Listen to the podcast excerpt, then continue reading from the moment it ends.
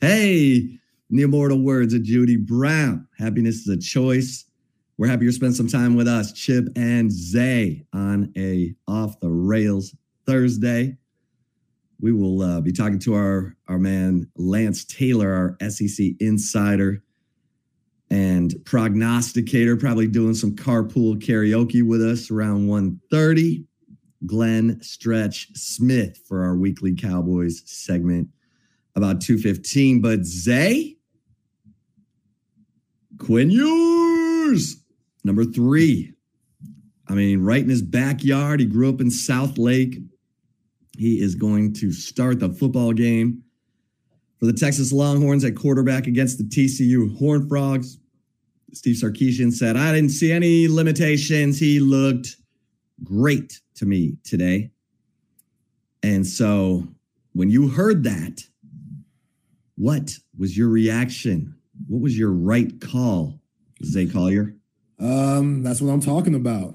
That's good news. That's exactly what I wanted to hear. I mean, shout out to Maalik Murphy. You go 2 and 0 in your first two starts as a Texas Longhorn. And even though it didn't go ideal for Maalik Murphy and he put the horns in some pretty difficult situations, he still got the dub and made some good throws while doing it. So you got to salute him. But now you got your guy back, the guy that is projected to go late first round in the draft this year, who has some more tape that that a lot of these NFL scouts want to see. Like, what can you do in the next, hopefully, five games, hopefully, six games? If you play six, that means you're playing for a national championship. So, I, you know, Quinn Ewers being back, that's what's best for this offense and this team as a whole. But hopefully, Quinn Ewers learned a couple of things these last two weeks sitting out because that move that he had in Houston, again, I said it that week, is one of the dumbest decisions I've ever seen if you get hurt early in the game and you feel like your shoulder isn't doing too well, I'm not going to lower my head like I'm Derrick Henry. That's a bad move. So, Quinn Ewers, let's be smarter when we're coming back now because now we know you like to scramble and stuff. Let's slide. Learn to slide, my guy. I don't know if he has a baseball background or not, but he needs to watch some, you know, Trey Turner tape or something, one of the best sliders in the show. And yeah, again, Quinn Ewers being back, that's what's best for this team. I think this offense obviously flows better when Quinn Ewers is at the helm. But I think more importantly, you're getting Jalen Catalon and Kitan Crawford back. So even though Derek Williams Jr., Jerrin Thompson, and Mookie Taaffe have done very well. I think adding more depth to the secondary is best for these next three games, starting here with TCU and Josh Hoover, who got the start cleared to play by Sonny Dykes. He's going to throw that thing around. You know, he's going to try some shit that a lot of quarterbacks probably wouldn't try, but Sark called it competitiveness today. I call it uh, Brett Favre wannabe that doesn't necessarily have the arm as Brett Favre. So having those two guys back in Crawford and Catalon, I think that's big time too. Her Kelvin Banks and Christian Jones will be back. So hearing that this team as a whole is becoming more and more healthy down the stretch, I think that's huge. Before we get to Steve Sarkisian, I'll let you hear my ghetto bootleg audio. Oh man! Now, do, have you ever seen Stranger Things, Zay? Yeah. So Rodney says that I remind him of the kid from Stranger Things, all grown up. Which one? I, I need names. I don't know. I need names because this says Chip's just doing his job as an annoying wastoid journalist. but CD says, love Chip Brown. Love you too, SD. Um, no, I think the fact that you got that reaction out of Sark shows how good you are because you went into detail. Like you didn't just say the passing defense in the secondary has been getting gutted. No, you pointed out the Houston game and the Kansas State game, and you threw out the stats there. So to get in which Sark, he was just joking with you, but he did snap at you, and it made for a good two minute question afterwards. But yeah, man, that's you don't give a damn. That's what I love about you. You're gonna ask what you want to ask, and you're still respectful, and you're still, you know, you understand the game. But yeah, you're gonna get your point across and force the coach to answer it, you know, as much as he can. But Sark does a good job of, you know, moonwalking his way out of things. Like he'll dance around the question on that ass, and that's what he did. But yeah, man, that, that's why you're one of the best, my guy. Well, I appreciate you for that, my man. I am uh I'm just trying to be the messenger for the for Longhorn Nation. All right, here is the moment that uh, Steve Sarkisian announced that Quinn Ewers is going to start against TCU. I'd say the, the biggest thing to note now, uh, Quinn's going to start Saturday night, and, and we're obviously as a team excited about that. He's had a great week of practice. Um, I feel very comfortable uh, with his ability to, to operate the offense. Uh, I think he, his family, our medical team feel very good about um, where he's at health wise. And so uh, we're looking forward to having him back. I think we're very fortunate that Maalik got those two starts under his belt.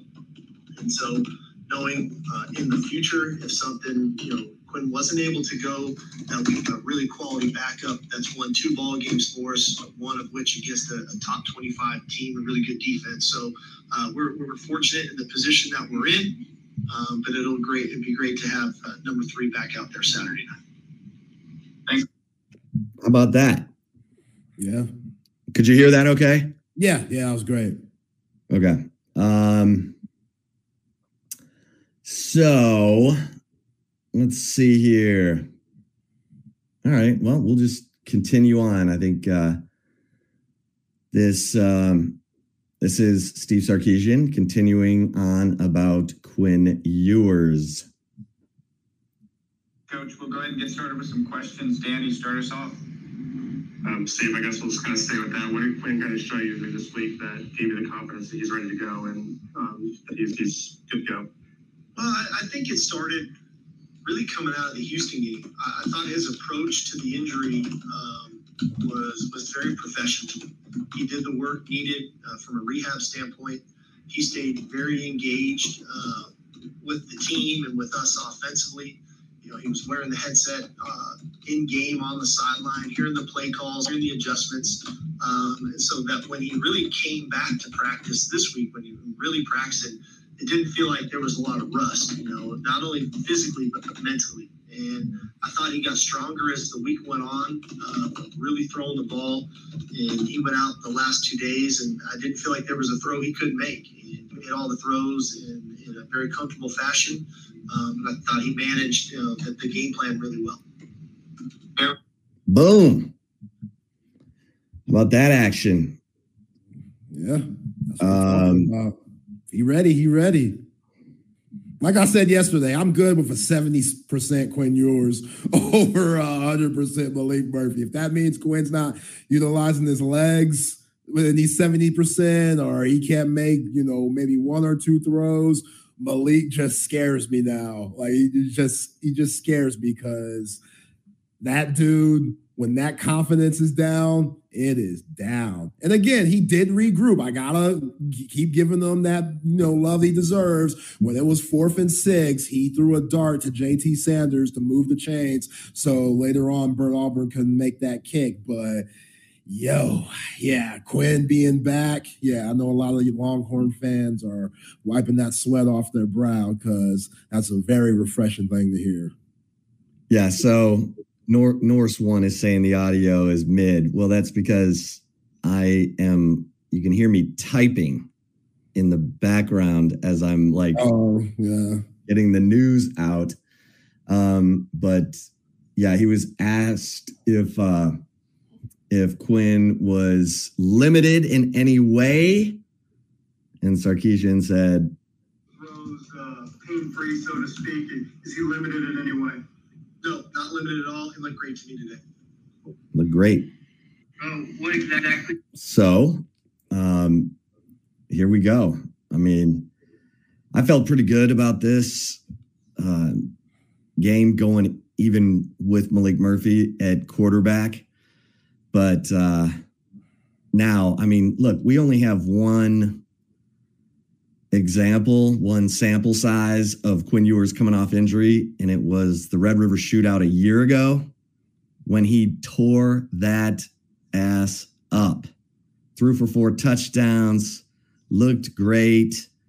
Um, and we talked about this yesterday, Zay, that Quinn had double hernia surgery in the middle of his junior football season at South Lake Carroll. There were doctors who were telling him, hey, just shut it down. Um, and he came back and he helped South Lake Carroll get to the state championship game. It was a state championship game they were not expected to play in. They played against Austin Westlake. They lost. Um, that South Mookie Taaffe, Mookie Taaffe doing what he does. Okay, now Ethan Burke would say, "Look who was pressuring Quinn Ewers on the two interceptions." That would be me. Um, and so, in fact, Todd Dodge told me if if Taaffe didn't make those interceptions, the MVP of that state championship game would have been Ethan Burke because he ended up having two sacks in that game, in addition to those two quarterback pressures that led to interceptions.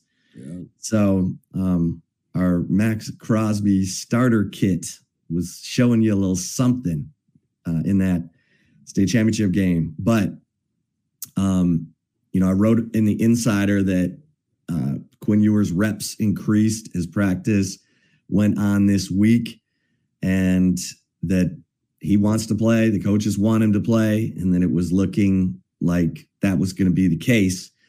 And here we are. So, um, and as you mentioned, Christian Jones, Kelvin Banks are going to be available for this game, and Jalen Catalon.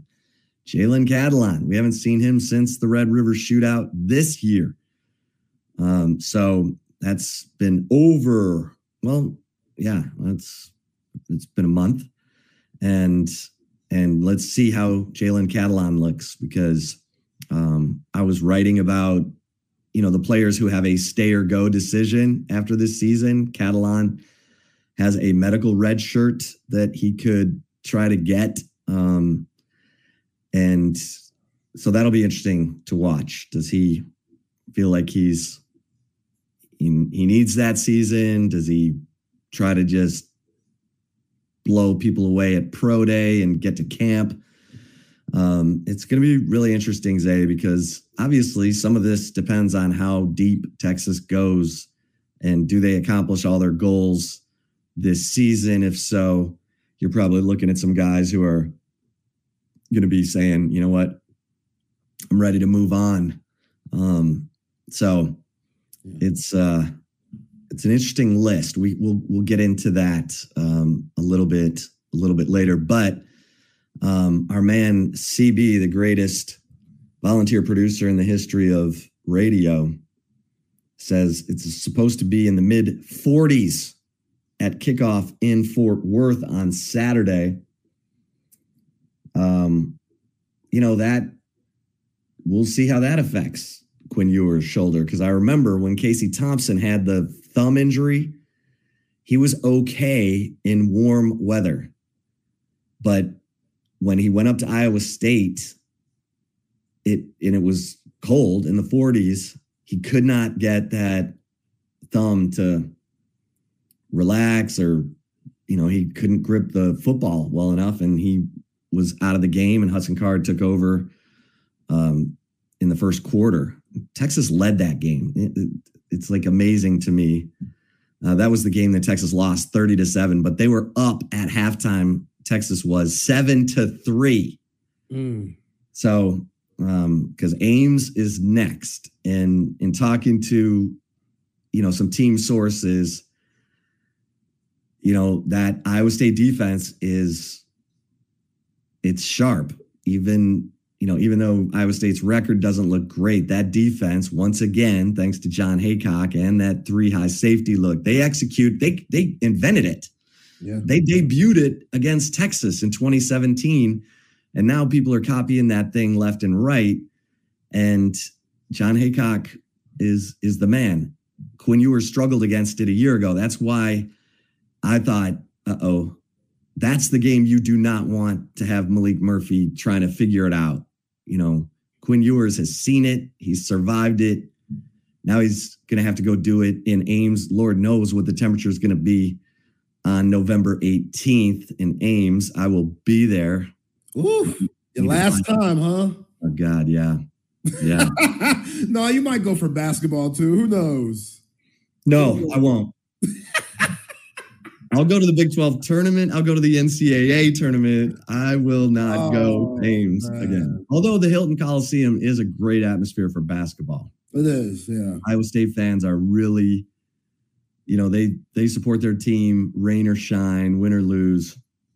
And that'll be a that'll be a heck of an environment on November 18th. So you want to see Quinn Ewers get through this game and be ready to roll at Iowa State because, um, look, all these teams want a piece of Texas, but Texas just has too much in the trenches for these teams if Texas just operates and executes and doesn't have the self-inflicted wounds, the block punt, the turnovers, the pre-snap penalties.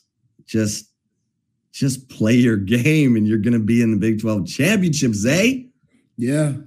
And I don't know, hopefully the nerves aren't creeping up on some of these guys. And, you know, what was a blessing in disguise a lot of these guys getting hurt and other guys who are very young, like a Derek Williams or a Michael Taaffe, who just got a scholarship a year ago. And on the other side, we saw Cam Williams do a decent job against Kansas State, even though he had some self inflicted wounds, like you're mentioning. He was still out there giving it his all, and Maalik Murphy, obviously, too. So the fact that this team is eight and one with all the injury problems that they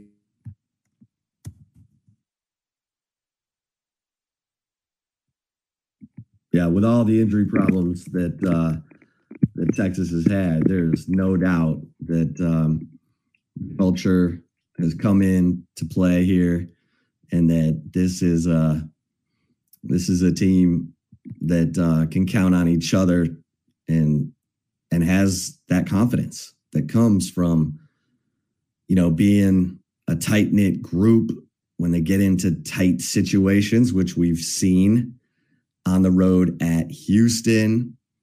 Um, and we've seen in last week's game against Kansas State, they didn't panic, they didn't wet themselves. They, you know, just dug deep, dug deep and made things happen. And that's what uh that's that's what you want. And now you look at this TCU team, um, and I wrote about this a little bit earlier in the week um, because TCU came into Austin last year and just shut. It's like they pulled the electricity out of Texas's offense, like cut the wires, and they got nothing. I mean, they didn't. It's the only game in the Steve Sarkisian era where they did not score an offensive touchdown. And you look at the firepower that Texas is bringing into Fort Worth on Saturday, obviously now you have Quinn Ewers at quarterback, but uh, Jonathan Brooks, CJ Baxter, uh, this receiving core. And, you know, one thing Steve Sarkisian mentioned about Quinn Ewers today is how locked into the game plan he is. And that he's a guy who's really all about the details of the game plan, knows that uh, when he is locked into the details, that's when he plays his best. And I think you look at, um, you know, Quinn Ewers up to this point in the season, and that becomes pretty evident.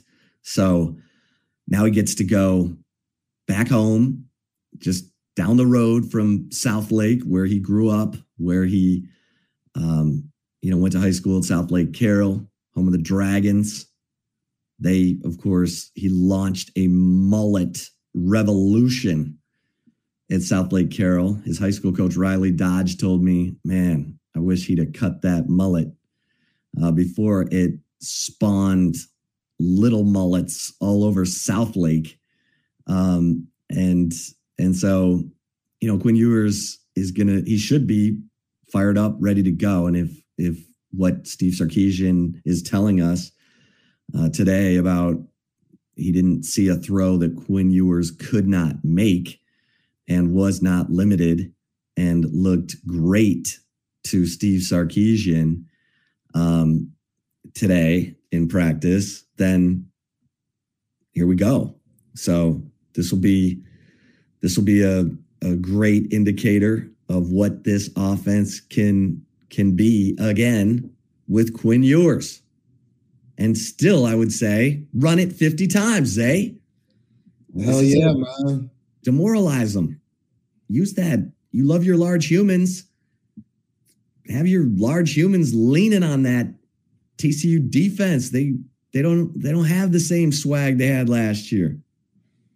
No, they don't. And they have some of the same players as they did last year, but yeah, Max Duggan, he ain't walking through that door anytime soon.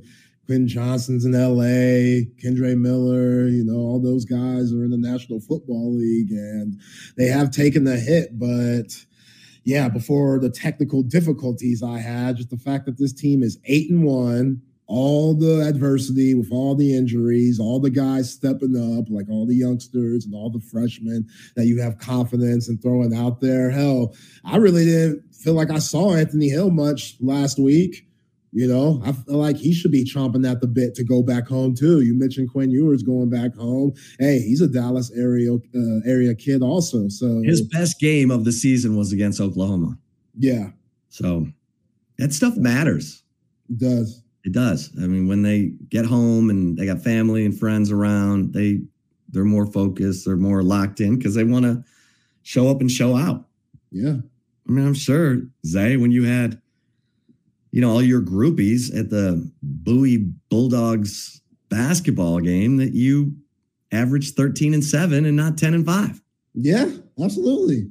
Yeah, yeah gotta have the breezies in the stands, man. Yeah, man. You know, ain't nothing wrong. Everybody always hates on Jordan Poole, used to play for the Warriors, now for the Wizards, because when there's always beautiful women in the stands, he shows out. Ain't nothing wrong with that. Yeah, man. That's gonna make you play better. Some guys need certain motivation, and sometimes that motivation's the honeys. Ain't nothing wrong with that. You know what I'm talking about?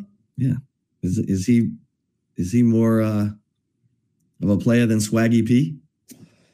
Um because Swaggy P was an idiot. Yeah, he wasn't the smartest, but that was D'Angelo Russell's fault. You remember yeah, D'Angelo, D'Angelo snitched on him. He snitched on him, man. Come on. And Come on, Nick Young, he still talks about it he still talks about he calls D'Angelo Russell. He don't even call him by his name. He just calls him the snitch. You know what I'm saying? So yeah, that's always gonna haunt D'Angelo Russell because even though Nick Young was wrong for cheating on Iggy Azalea, he was wrong. That's not right. Don't do that. But come on, bro. Come on, D'Angelo. Bro code. That ain't bro, your business. Bro code. Let him get called on his own. That ain't your business. Bro code. These wins, man. Come on. Yeah. When Kobe snitched on Shaq, that ended the Lakers dynasty. They could have had seven rings. They could have kept going, just kind of put people around Kobe and Shaq. If D Wade could win with Shaq, Kobe could win more with Shaq. I mean, come on. But nah, Kobe, RIP, I miss you. Absolutely. But that was a wrong move to do. When Kobe was caught up in that Colorado stuff, he threw Shaq under the bus. Shaq cheat too. I mean, are you kidding me? Oh, look who's here. He's not even in his car. What? Yeah, man. This there is he is, the fresh one. Lance Taylor. Hey boys, yeah, I uh it's gotten so busy today that I haven't been able to get into my car. Oh. Um, yeah. I just had I had somebody come up here and meet with me and I was like, Can I get something to drink? And you know, we Bud Light's our title sponsored, so we've got all their products here. And I'm like, we've got Coke and we've got anything Bud Light. And so they started drinking, and I wanted to drink so bad.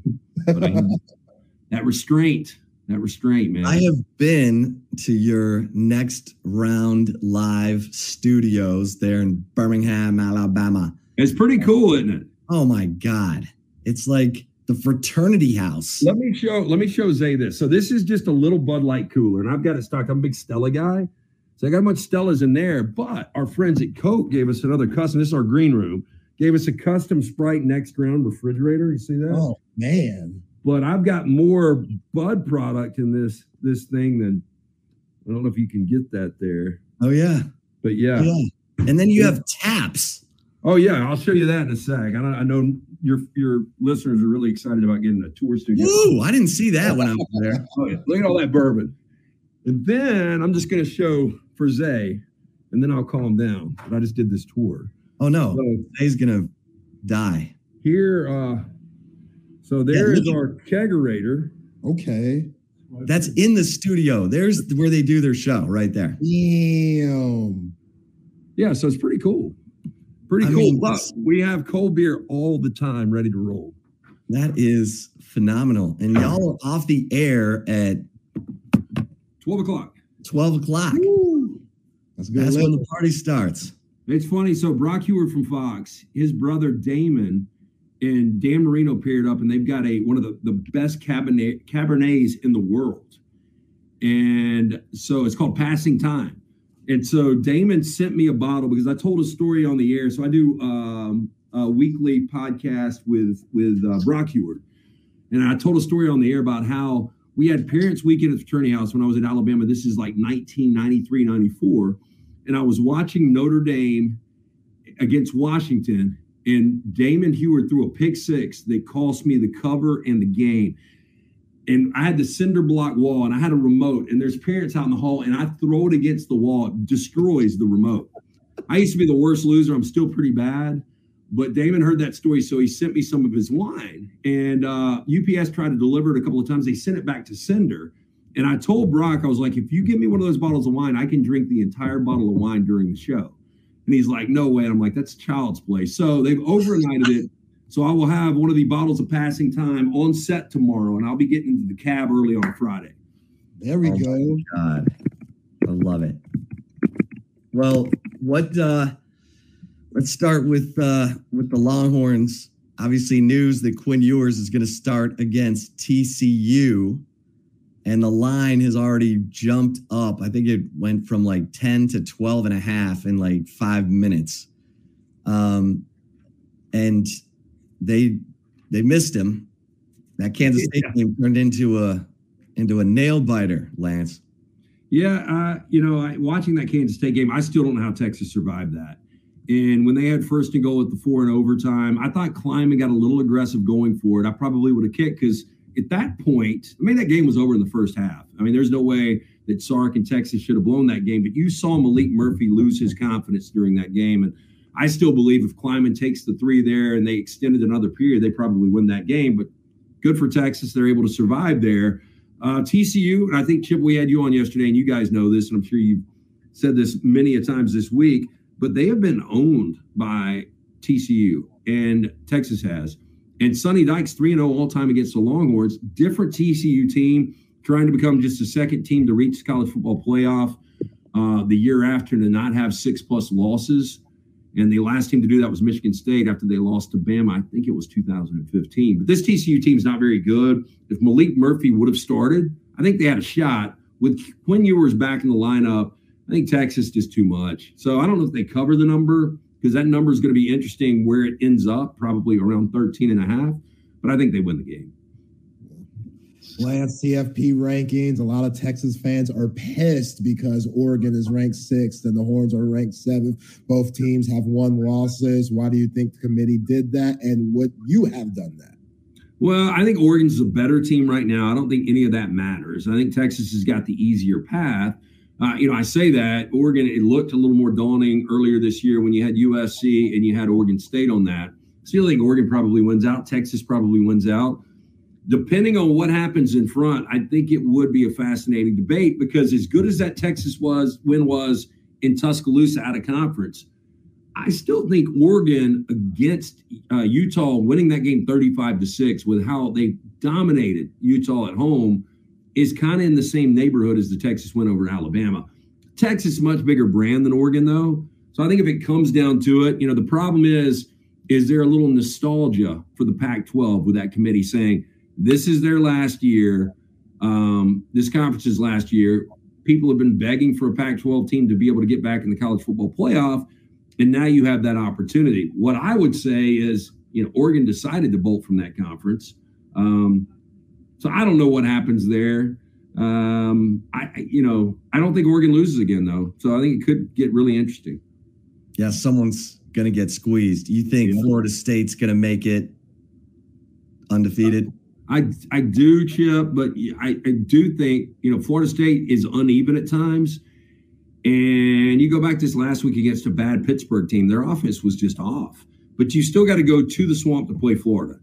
And Billy Napier is going to be coaching for his job because you know they've got LSU this weekend, then they've got to go to Columbia. Games they're probably going to lose, so it might come down to a one-game situation whether Florida's bowl eligible. And I think Florida is good enough on their best day and Florida State's worst day to upset them. So I think there's still that possibility. I would feel better about saying right now I think Florida can beat Florida State than TCU can beat Texas.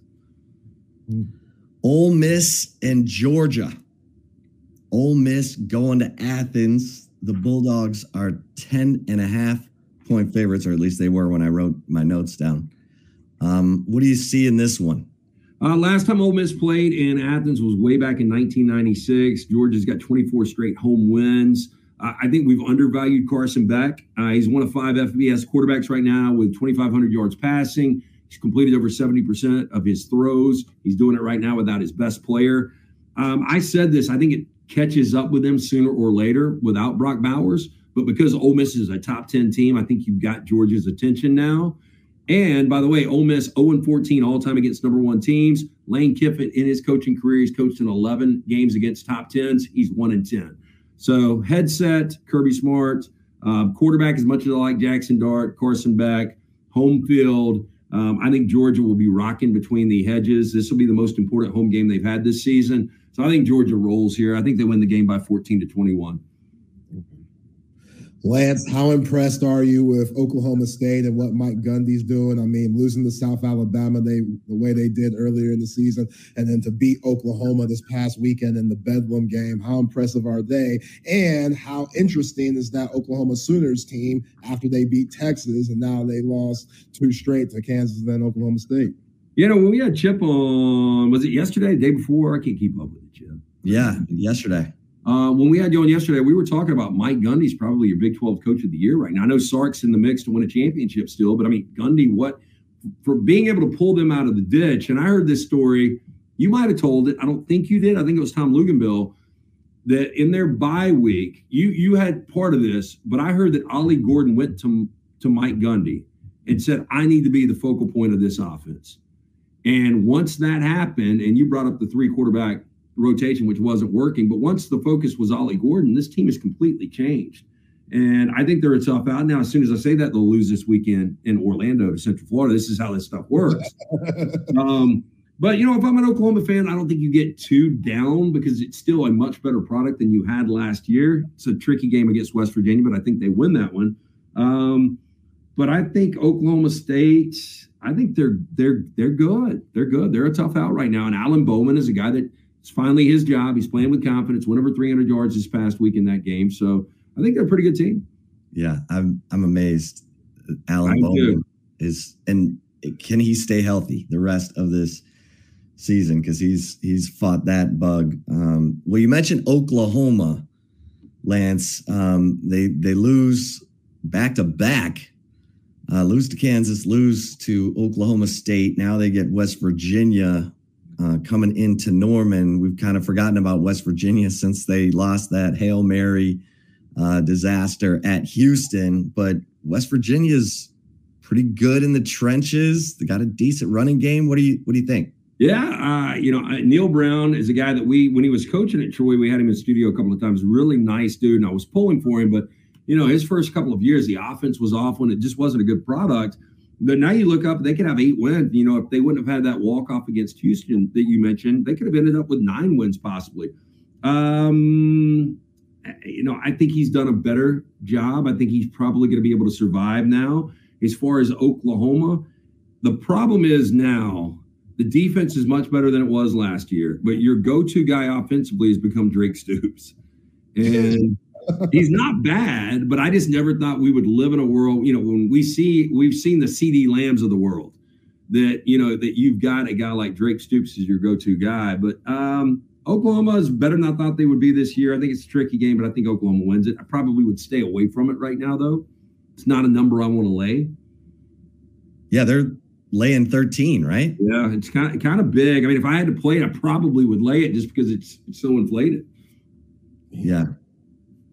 Lance, a lot of Texas fans are going to be locked in on this Utah Washington game. I know it's in Seattle, so that's going to be tough for the Utes, but who do you like in this one?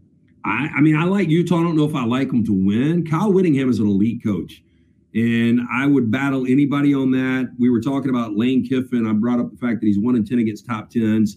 James Franklin three and sixteen against top tens. Kyle Whittingham, since he joined the Pac-12, is three and two against top five teams. So this guy knows how to win in these spots. Bryson Barnes is going to be the X factor really played a breakout game as far as throwing the football against kind of a pesky bad Arizona State team this past weekend. But if you look at this, since he took over the starting job, he's three and one as their starting quarterback.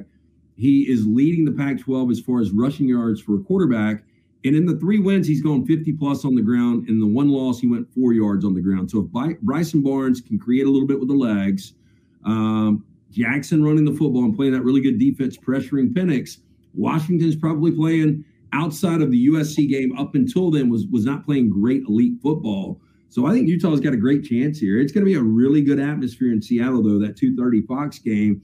And I would say this: uh, Washington is seven and two in the Pac-12 against Utah. That is Utah's worst record against anybody else in that conference. So for whatever reason, for Utah, their kryptonite has been Washington. But I think Utah's got a great shot here.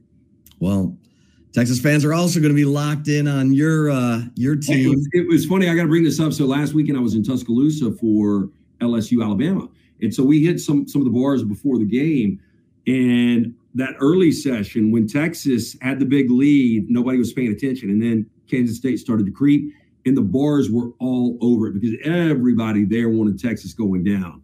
So it was just an emotional roller coaster. And it's just fun when you start scoreboard watching in the month of November other fan bases. Oh, yeah. Yeah, because Texas fans are going to be staying up late to watch USC at Oregon. Oh, God, I want to see it. I don't think we're going to see it, but I want to see it. 9:30 Central Time kick. Oregon's favored by 16 and a half. Lincoln Riley just fired Alex Grinch as his defensive coordinator. You're a USC homer. Your thoughts? Well, they're looking to beat USC for a third straight year, and and this is, I mean, this Oregon team's really good. I think they're the third best team right now in college football, and they've got 28 sacks on the year, which is 14th in the FBS. They've only given up four sacks, which is second. So that's a, um, that is a model for success in itself. And on the other side, you, you, you said that, you, that Alex Grinch was fired. Over the last six games, they've given up 44 points per game. And this is crazy. USC's last 14 games against top 25 opponents. What do you guys, what would you say their record is? Their last 14 against not top 10s, not top fives, top 25 opponents. 3 and 11. Close, 2 and 12. I mean, they can't beat quality opponents. And now you're playing an Oregon team that's playing with a ton of confidence. USC's defense is garbage. The only way you beat Oregon if Bo Nix has one of these bad games, and he's just playing elite football right now. And you know, I, I just don't think USC's defense. I mean, the only way USC wins this is like 65 to 63, one of the more epic track meets we've seen in the history of college football. I mean, that's the only way they're they're going to be able to do it. All right, Lance. James Franklin, you just talked about his record against those Big game James. Big game James, man. There's a lot of distractions going on in Ann Arbor, though. I don't know. With the I, I, think it's, it's so I was covering, we were, and I hated this. It was like one of the worst seasons ever. It was a great season because it was it was historical in the fact that Auburn won a national championship with Cam Newton but it was frustrating because I'm one of those I don't like to talk about these Michigan scandals. I mean, I know it's it's a necessary evil you have to sometimes, but every week we were talking about Cam Newton, and every fan base that wasn't Auburn related wanted him suspended. They wanted him out. And what it did was it galvanized that program. Now it helped that Cam Newton was one of the best college football players we've ever seen, but they came together and they played with a chip on their shoulder. I think you're seeing it from Michigan right now. And the only thing I would say is if they've cheated, it still doesn't get you beat by 38 every game. And Michigan is trying to become the first team since 2017 to lead the FBS in scoring and total defense. And this defense is just lights out. Drew Allar has never seen anything like this. The only thing that scares me is Michigan's only a four and a half point favorite.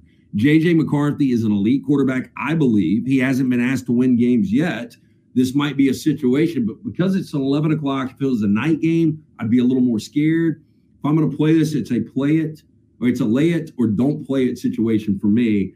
I like Michigan to continue to roll here. I think they're the best team in college football, at least right now. Okay. All right. So you said you think Oregon's the third best team. Where do you think Texas is? Texas fans aren't going to like this. I think Texas is five or six. I think they're better than Florida State. I think if Alabama rematched, I think Alabama would beat them right now.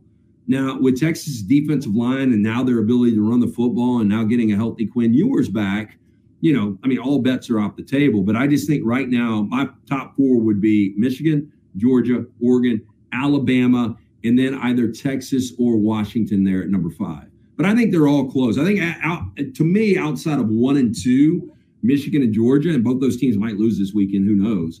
Um, I think those are the two best teams in, in college football. And then I think there's four other, four or five teams you can bunch up, and Texas is one of those. Lance, what did you think about the Crimson Tide this past week against LSU? It seems like Tommy Rees has figured out what Jalen Milroe could really do, and Jalen Milroe, he's been productive. And now they go up against Kentucky. Where do you think Alabama's at, and how they looking to you? So we just uh, signed an NIL deal with Jalen Milroe yesterday. We had him on the show for the first time today, so it's going to be a weekly thing. And such a good kid. And I, I admitted to him, I said, look, and I think I think people blew this out of proportion a little bit. I said early in the season, you know, I thought that you're a B quarterback with a lot of potential, but the problem was Alabama fans are used to seeing Jalen Hurts and Tua Tagovailoa and Mac Jones and Bryce Young and these elite quarterbacks. And he's like, "You're the kind of guy that motivates me." You guys saying that kind of stuff, and I'm like, "Okay." I, it wasn't like a slight. I mean, we're talking about guys that are all starting in the NFL right now. But I love the confidence. Uh, such a passionate kid, and I think him and Tommy Rees, Let's not forget, Tommy Rees a 31 year old coordinator working for Nick Saban.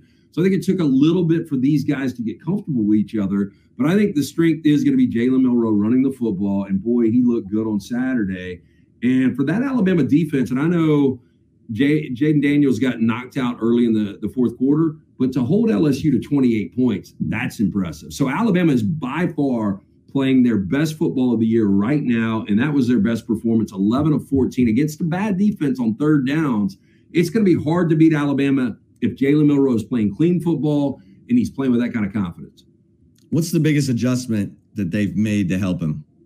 I think letting him, well, I think a couple of things, Jeff. I think he's starting to process, process the game a little bit, so it's slowing down. But I think one of the things that was really ingrained in him was you don't necessarily have to take off and run the football. You know, look for some checkdowns. But now it's like, if you can run it, run it. Like I don't know if people realized he was that good in the open field, and he is. Yeah, Man, It- Texas, it- it's so Texas as, got that. Alabama's been playing football since 1892, and he had a first. He was the first Alabama quarterback to ever rush for four touchdowns in a game, and that's crazy when you think about the Alabama offenses back in the day with Bear Bryant when they were running, you know, wishbone, and you know even some of the great athletic quarterbacks that nobody talked about. Like Joe Namath used to be an athletic guy before he tore his knee. Kenny Stabler was a really athletic quarterback. Um, obviously, guys like Jalen Hurts, for him to do something that's never been done in the history of Alabama football, it's pretty nuts. Yeah. Uh, talk about the process of signing him to the NIL deal, which congrats to y'all, by the way. That's pretty big time. But what was the process in that coming all together and whatnot? So Chip knows one of my co-hosts, Ryan Brown, really well. He's our NIL world guy, so he deals with their agents. We've got a third party, Crane Works, fantastic client. They're very involved in that. So they put these things together. That's different pay grades. They, I really don't know. I know the parties that were involved, and uh, I'm just appreciative that we got this thing done because I do believe Alabama. It's a sneaky early game in Lexington this week against Kentucky, and that number is only 10 and a half. But I, think Alabama got over the big speed bump this past week with LSU, and this should come down to a one game situation against Georgia, winner in college football playoff. Should, but you still got Kentucky, you still got Auburn, both on the road, so we'll see. Yeah, I mean, you don't see any letdown from Alabama in this one. I, I don't. Uh, I, I, mean, you can't afford to. I, this is not your elite Alabama football team anymore. And I saw this number today, and I wanted to share this with you guys. So they have trailed or been tied at halftime in four of their six SEC conference games this year. And I've just never seen that in the last 15 years with the Nick Saban team. Now, in those four contests, they've outscored their opponents 82 to 13 in the second half. Alabama was so dominant over the last few years in the first half, the games were over at halftime. Now, the good news is this team is resilient. They find a way to win in the second half, but I don't think they're dominant enough where you can get down to a team like Kentucky on the road, Kentucky running the football, bleeding the clock, and playing pretty good defense. That could become a scary proposition. But I think Alabama will be completely focused. Well, in Texas A&M, baby, they, uh, I mean, your thoughts on the Ags, our weekly a&M question, Lance. They get the uh, Mississippi State coming into to College Station. They're playing at the same time Texas is playing 6:30 on Saturday night. Well, I mean, the good news for I mean, think about A&M has got the same record in year six under Jimbo as Auburn does in year one under Hugh Freeze. It's pathetic. And if I'm an A&M fan, I've said this for the last couple of years. I just I can't stomach it anymore. And I had A&M plus two and a half this past weekend against Ole Miss and for Jimbo to cost me again by a half a point. Um, I thought that they were going to come back much like, you know, I thought the meltdowns this weekend were going to be Lane Kiffin and Steve Sarkisian, both former Saban assistants survived those games. Uh, A&M, the good news for them, they've got a get right game. Mississippi State is awful. And I'm hearing there's a possibility that Zach Arnett might not make it after the season, one and done, which kind of hard to do in today's college football. Circumstances a little different with the passing of a legend like Mike Leach. But the buyout's only $6 million for Zach Arnett. And it's such an unwatchable product right now that that's going to be an interesting storyline once we get to December to see what Mississippi State decides to do. Because if you could get that right guy coming in and you've only got to pay $6 million, I mean, that, that might work out for everybody involved. Do you go get Garrett Riley? He's not having the kind of year he needs to have at Clemson. No, no, I wouldn't. Uh, I, would take a look at a. I mean, I, I, don't know who would take the job. Mississippi State's still one of soon to be 16 SEC jobs, so it's still a job that's going to pay in the neighborhood of five to six million if you can get the right guy. So, and Dan Mullen was able to win. I mean, let's not forget the first ever college football playoff rankings. Mississippi State was number one, and they oh, yeah. they didn't do shit with it, but they still it shows you they've got an opportunity to at least be in the mix. But I don't know. I mean, there's probably a handful of guys. If I was Mississippi State, if I could get them, I probably would take them. Someone said that Dan Mullen doesn't like recruiting. No, that was Kirby Smart. Yeah, Kirby. Kirby Smart. nice little little dig there at the end. I don't I don't think Dan Mullen really liked it. Like I think he was able to keep a lot of talent in the state of Mississippi. It's going to go one of two places. And let's not forget when Mullen was doing this. Um, well, I guess you had Hugh Freeze in there but they kept a lot of Mississippi guys in, and they were able to develop those guys. And Dan Mullen was doing a great job with Mississippi State quarterbacks back then. But his ceiling was still like nine wins, which in retrospect is pretty good for Mississippi State. Yeah. I figured with his personality, he should he should be just fine recruiting. I know he had some good guys with him, like Tim Brewster, and now Brewster, he's with Deion at Colorado. So Brewster can recruit, man. Oh man, yeah. He, he's the one who got Vince Young to go to Texas. I see. I didn't know that. We had Brewster on the show one time, and I asked him like weirdest meal that he had to eat in somebody's house, and I, I think I remember this right. I think it was squirrel. Oh my god! Wow. I think I'm gonna pass on that. I'm gonna say, look, don't hold this against me, but I'm a vegan. and then right when I get out of the driveway, I'm going straight to the next burger shack. I ain't eating a squirrel. All right. So what's going on over at uh, Lance's Lock? You got any? Uh, Okay, so full disclosure, I try to be transparent because you know this started organically at a local level. Um, I've been fascinated with handicapping. I've been involved with it forever, going back to my days in college where I booked. Uh, I lost a lot of money to a lot of bookmakers there. I figured out a system that I think consistently works. So we've been doing this nine years. We've had eight winning years. But this past week at lanceslock.com, we had our worst Saturday Sunday combination in the history of our website. But then we bounced back on Monday with a 5 and 0. We were seven and two last night. And I try to tell people, you can hate me all you want, but it's a marathon, not a sprint. So uh, lanceslock.com, it's 100 bucks a month. You can try us out. Weekly packages, we've got daily packages. But come on board. Uh, we've got five plays up tonight on a Thursday, including a side in the Sun Belt. We've got a total in the NFL. Hoops have started up. We've been scalding hoops early on, both at the college and NBA levels. So all leagues, all plays, uh, every day. Lanceslock.com. All right. What uh, you got any thoughts on the NFL this this weekend? Any games got your attention? I'm already dealing. So a couple of things. My Sundays revolve around the Rams. It is their bye week this week. So I'm trying to figure out something interesting to do this Sunday outside of sit there and just drain myself watching the NFL. But I got so absorbed this morning in trying to figure out this game. And I played Carolina last weekend, two pick sixes from Bryce Young. Uh, every time I play the, the Bears, they get completely scalded. So, is the deep dive I took in it, I ended up figuring out a total that I like. And so I haven't gotten to the rest of the NFL yet, but I will start checking that out tomorrow because I've almost got all my college dialed in for Saturday. What do you think of the Eagles Cowboys game last Sunday? I had the Cowboys. And I had them plus three, three and a half, wherever you were shopping it. And when they got down, it was much like Kansas State. Now the play calling was almost as bad. Now Kansas State didn't go backwards, but that wasn't Dak's fault. You know, Dak typically is not good in these big games, but I thought Dak played well. Outside of if he could have gotten that foot in on the two point conversion, we cover there. So I Thank won't you. be mad at him.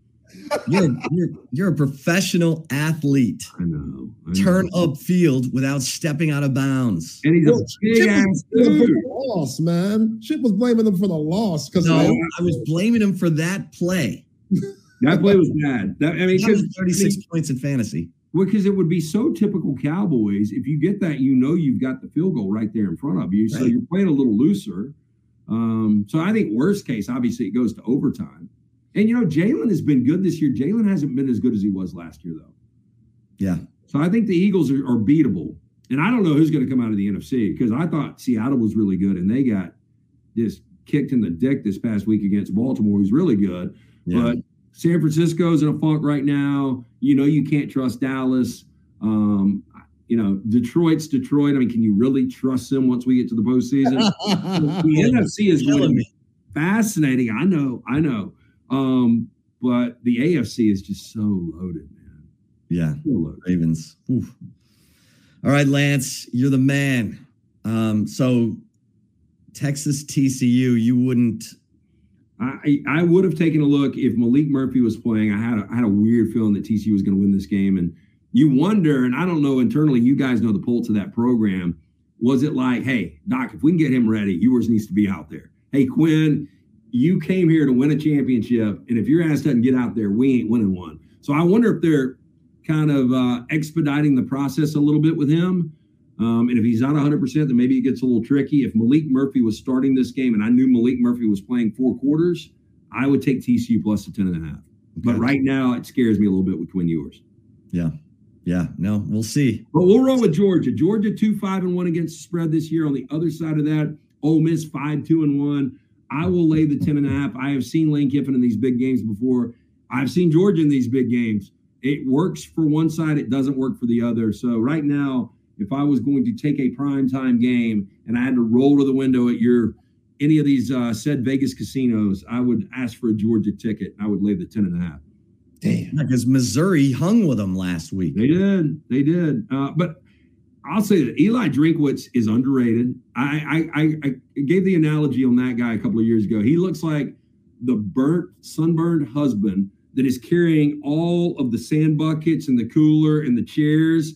The kids are screaming behind him. His wife is calling him a loser. you know, I can't believe I married you. You're not making the kind of money I wanted you to. He just looks like that guy that would be henpecked. Looks so overwhelmed. And the guy's actually a good coach. And Brady Cook didn't play great football last week because it's a good Georgia defense, but Missouri is a solid squad. Yeah.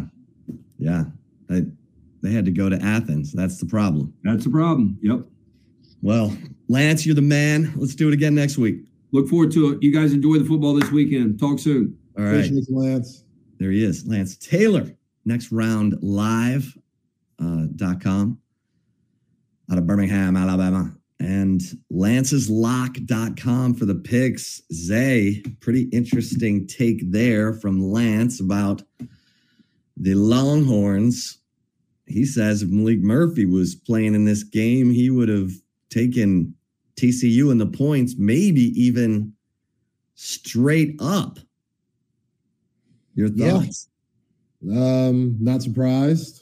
You know, I mean, Quinn Ewers is obviously the better quarterback, and we've seen the inconsistency with Maalik Murphy these last two games. Again, he did some good things well, and he did some things really bad. So, playing against TCU that has what eight defensive players returning from the team that got to the national championship last year, and plus they run that three three five. No thanks, Maalik Murphy. Like, hey, appreciate the last two games, man. You're two and zero. Oh. Thank you. We're all always going to remember that, especially toward the end of the season, and especially if the season turns out to be as special as we want it. But three gives you the best chance, man. And yeah, Lance has seen that offense go when three's clicking, and we saw it in the Alabama game. We saw it against Baylor, against Kansas. So you know again, they still have their problems. They're still 95th in the nation when it comes to red zone efficiency.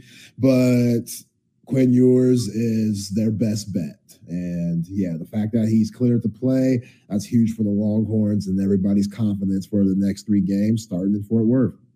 All right, we'll hear from Steve Sarkisian on Maalik Murphy. And you'll hear my question to Steve Sarkisian about the pass defense when he snapped at me um, coming up here in a minute. But speaking of people who do things well, Apple Leasing, I'm telling you, Get into the car you want to be driving. It's so easy. Apple Leasing, they lease every make and model of car. They're going to get you into whatever car you want, whether you want to keep your payments in the $400 range or get a Range Rover. Apple Leasing is going to get you into the exact car that you want.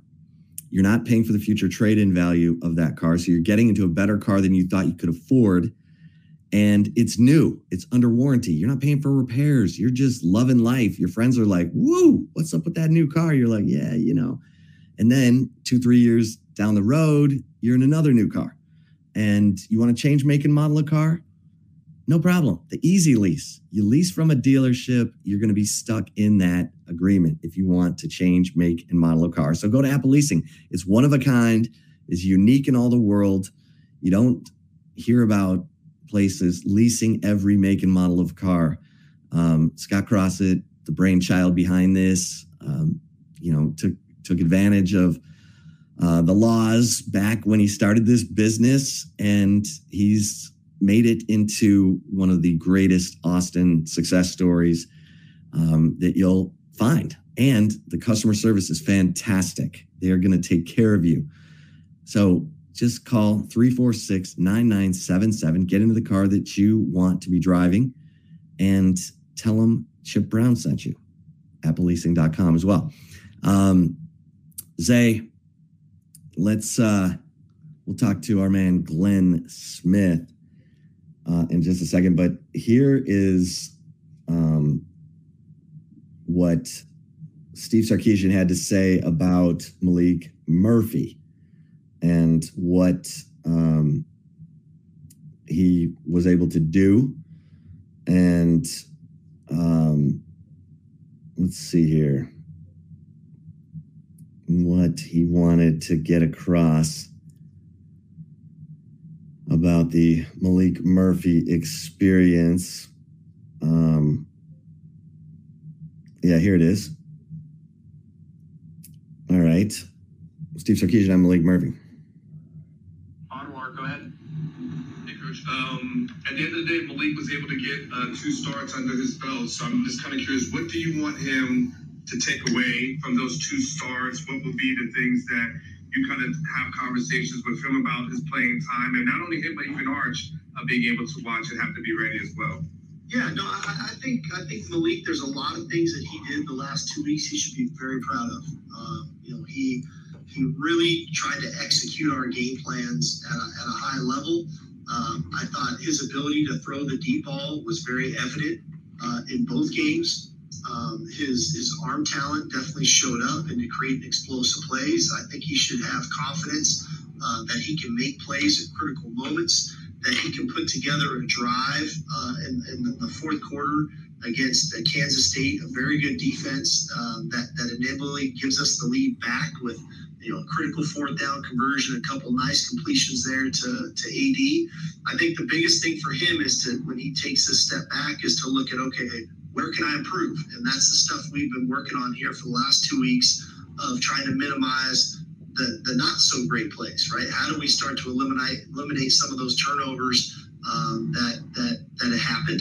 Um, okay, if we reduce those, we eliminate those turnovers. He played some pretty good football for us, uh, and um, he should be proud of that. And he's setting himself up for what the future can be. Uh, but that future can be Saturday night. And so what, I, what I'm telling him is you got to stay ready. You got to stay prepared. You got to stay focused. You got to stay locked into the plan, um, like he always does. You got to be a great teammate to Quinn, like he is. Uh, and, and inevitably, Arch the same thing, right? Continue to work at your craft continue to be a great teammate so that if and or when your number's called, um, you, you're ready to go out and perform.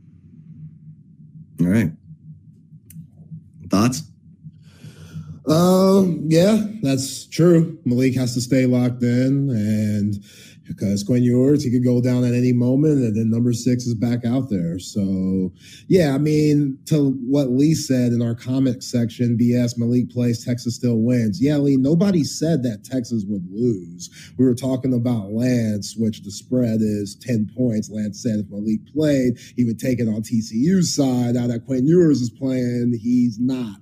So that that's what we were talking about. I think if Maalik Murphy were to play, that Texas would still win. It would just be more of a struggle than if Quinn Ewers plays. And again, it could still be a struggle with Quinn Ewers. He might not be 100%.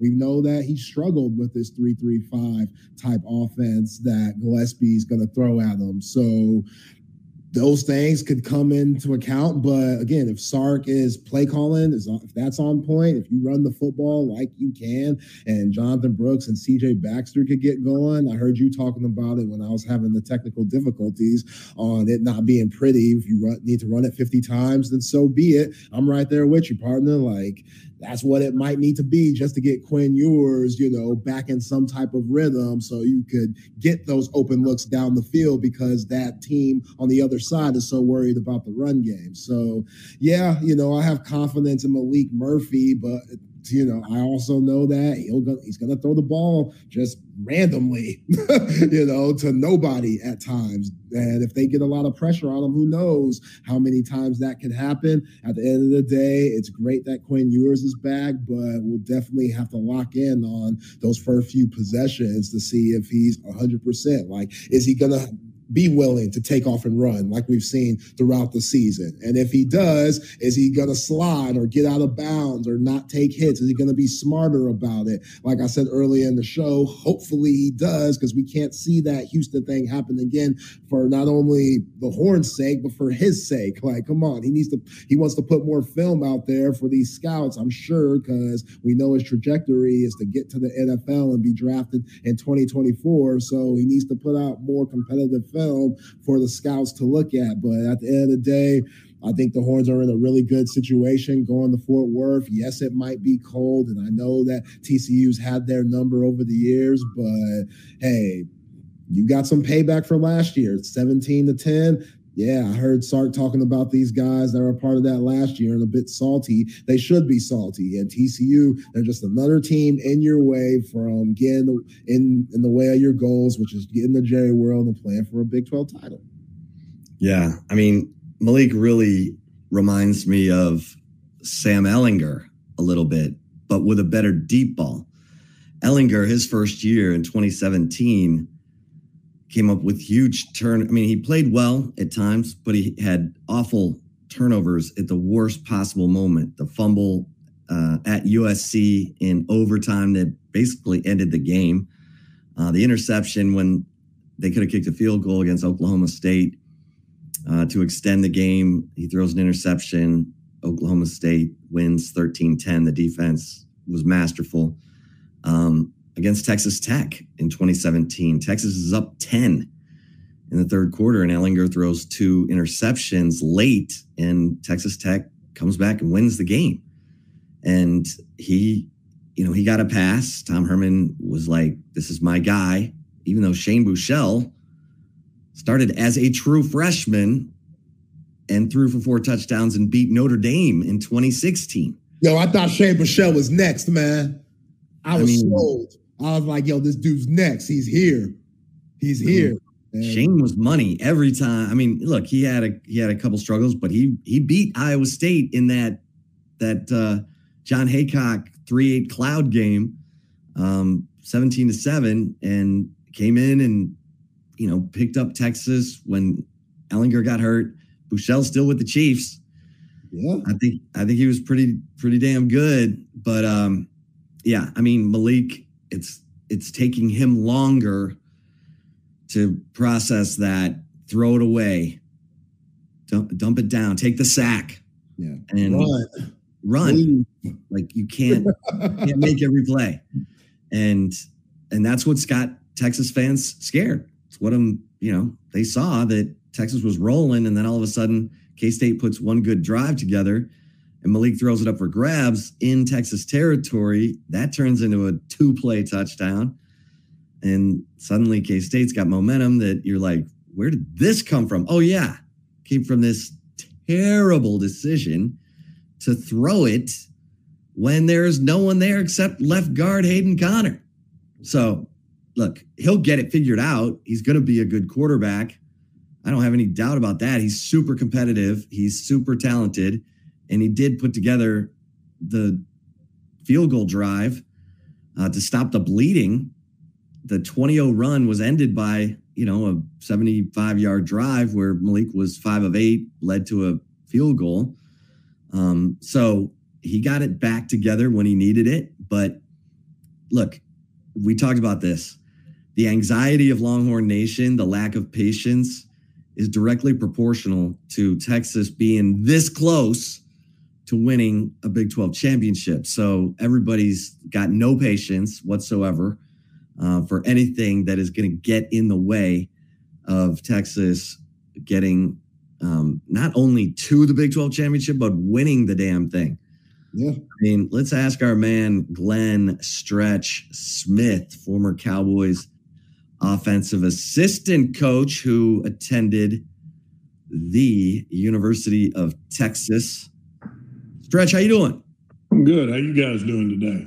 Well, we're uh, just digesting that Quinn Ewers will be the starting quarterback for Texas against TCU. Steve Sarkisian announced that today at about uh, 11:15, and everybody seems to like the news, including Vegas. The line has gone up two and a half since that uh, since that news came in. What are your thoughts? I, I mean, I, I I like that. I don't want to see.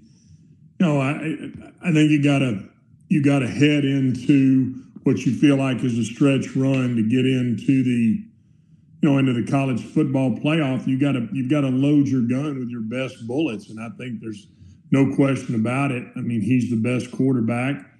I mean, Catalan's probably your best safety. I mean, you want to see those guys get healthy and, and, and get in there playing at the right time because it, it's not easy to come in here to Fort Worth and win. It's a it's a sleepy, you know, it's a sleepy dang town, and it's you know it's it's it's always been tough for them to come in here and win. So I think anytime you can get your best players on the field and and and know that you've got an opportunity here to do something that hadn't been done you know, since the last time what when Texas won the national championship, you got an opportunity to get in the tournament. You got to get your best players playing.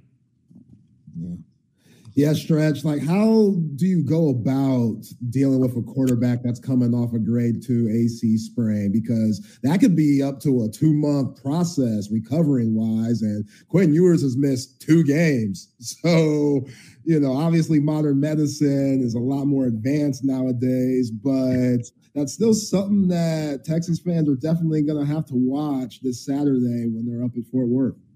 Yeah, I think you know, anytime you you you got to rely on your trainers. I mean, you got to rely on those guys to do a great job, and I'm sure he's been rehabbing that thing full time. And I mean, you know, age helps you helps you heal quicker. I, I you know, I, I they say a grade two. I mean, what's really the difference in those in that rehab time? And obviously, I think pressed into action. Yeah, he may be he may be a little pressed into action here, but I do, I do think if you're going to go make a run to win this thing, it needs to be with Quinn Ewers. I, that's just my gut feeling. But yeah, I, I mean, I'd like to think that they you, you got to give credit to you know the Texas training staff and everybody I'm sure that's been working with him, along with Quinn. I mean, you know, he wants to get back out there and play too, and he's watching the same you know the same mistakes from time to time that the younger quarterbacks making. I mean, to throw that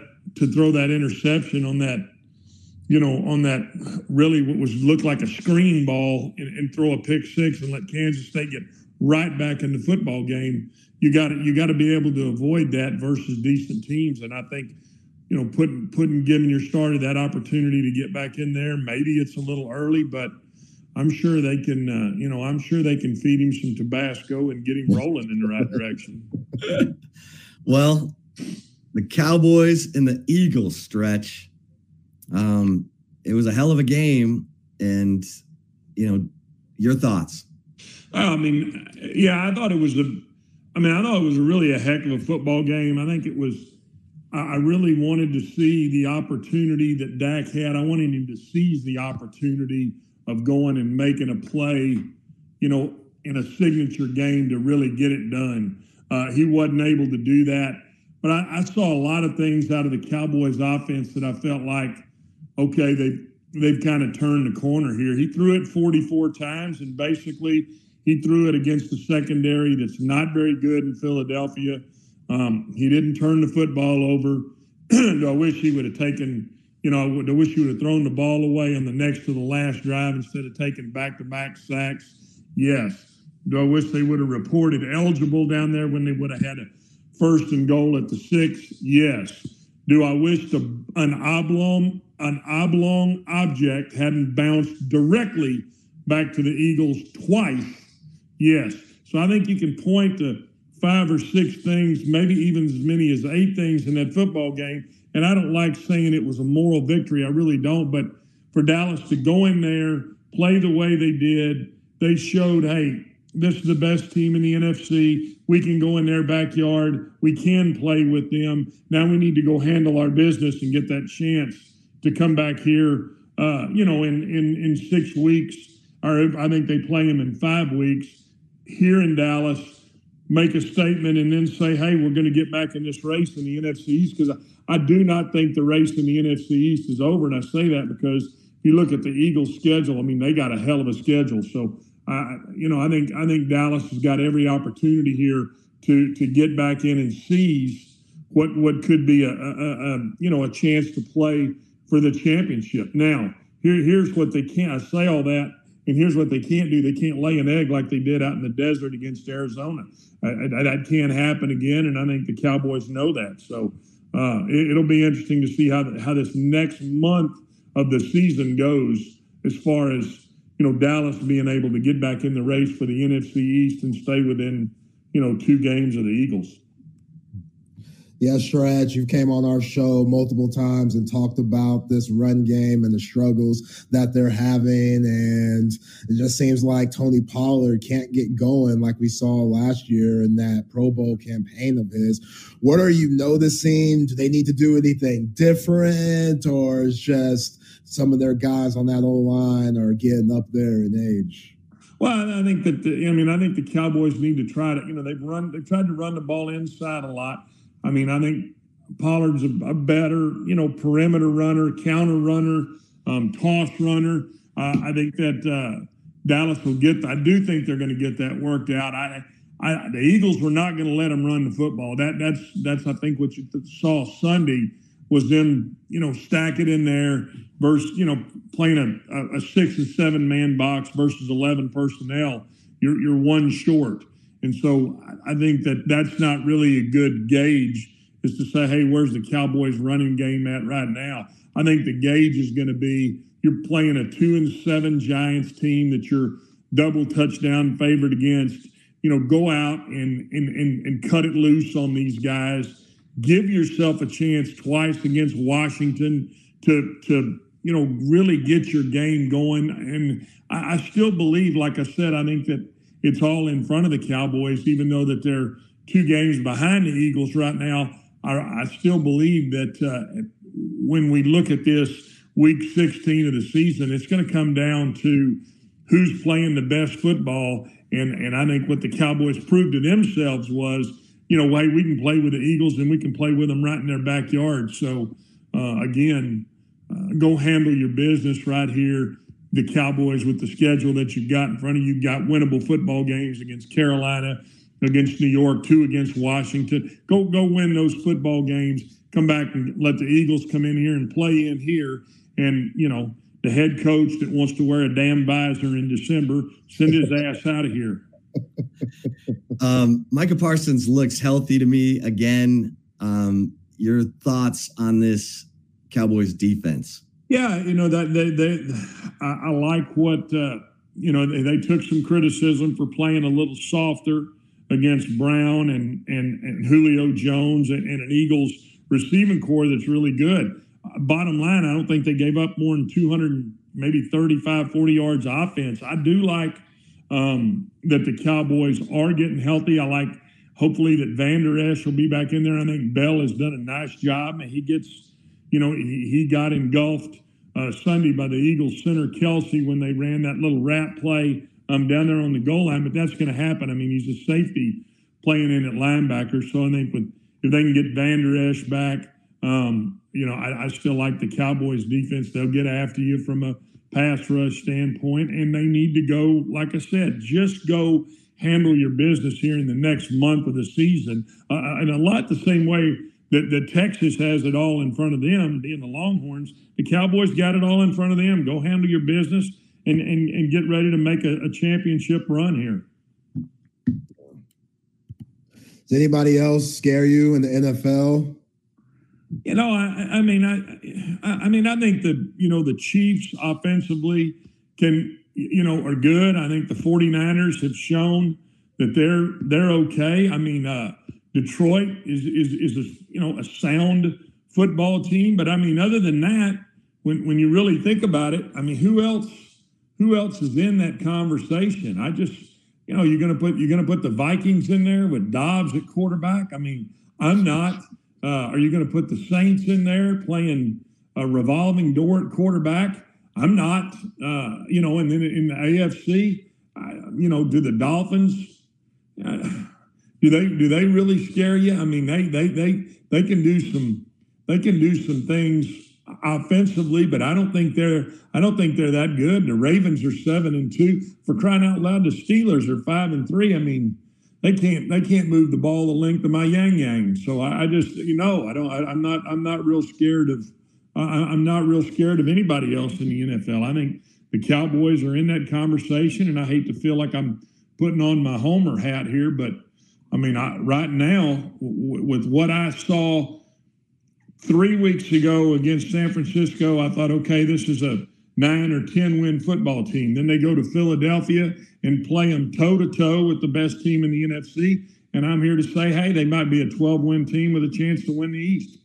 Does anybody else in the NFL scare me? I think it's a week to week league. I, no, I, I, that's that's that's kind of where it's at. N and O, no, they don't scare me. All right. Anything else about the Cowboys that uh, stands out to you right now before I ask you about uh, Oklahoma and Oklahoma State? Uh, you know, I, not really. I think, you know, again, I think that uh, Dallas has got a string of games right here that, that you, you ought to see them go and handle business. And I think, I, and I really do believe that they will. I, I think that uh, I, I just, I firmly believe that this team is going to have a chance with uh, you know with the Eagles playing the schedule they're they're going to play. the Eagles got a chance to lose three or four, and and it'll be interesting to see. You know, it, it's really going to be interesting. I think to see how that plays out because uh, even though Dallas looks to be two and a half out of it right now, well, they I mean you know Eagles got the 49ers, Seahawks. You know they got they got they got a heck of a schedule coming up. So. Uh, we'll, we'll see where it goes.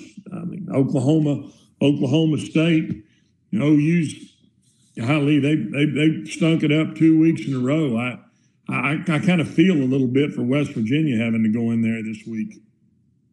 Wow. All right. Well, Mike Gundy gets uh, gets scoreboard over the Boomers after going three and fifteen against the Boomers going into that game.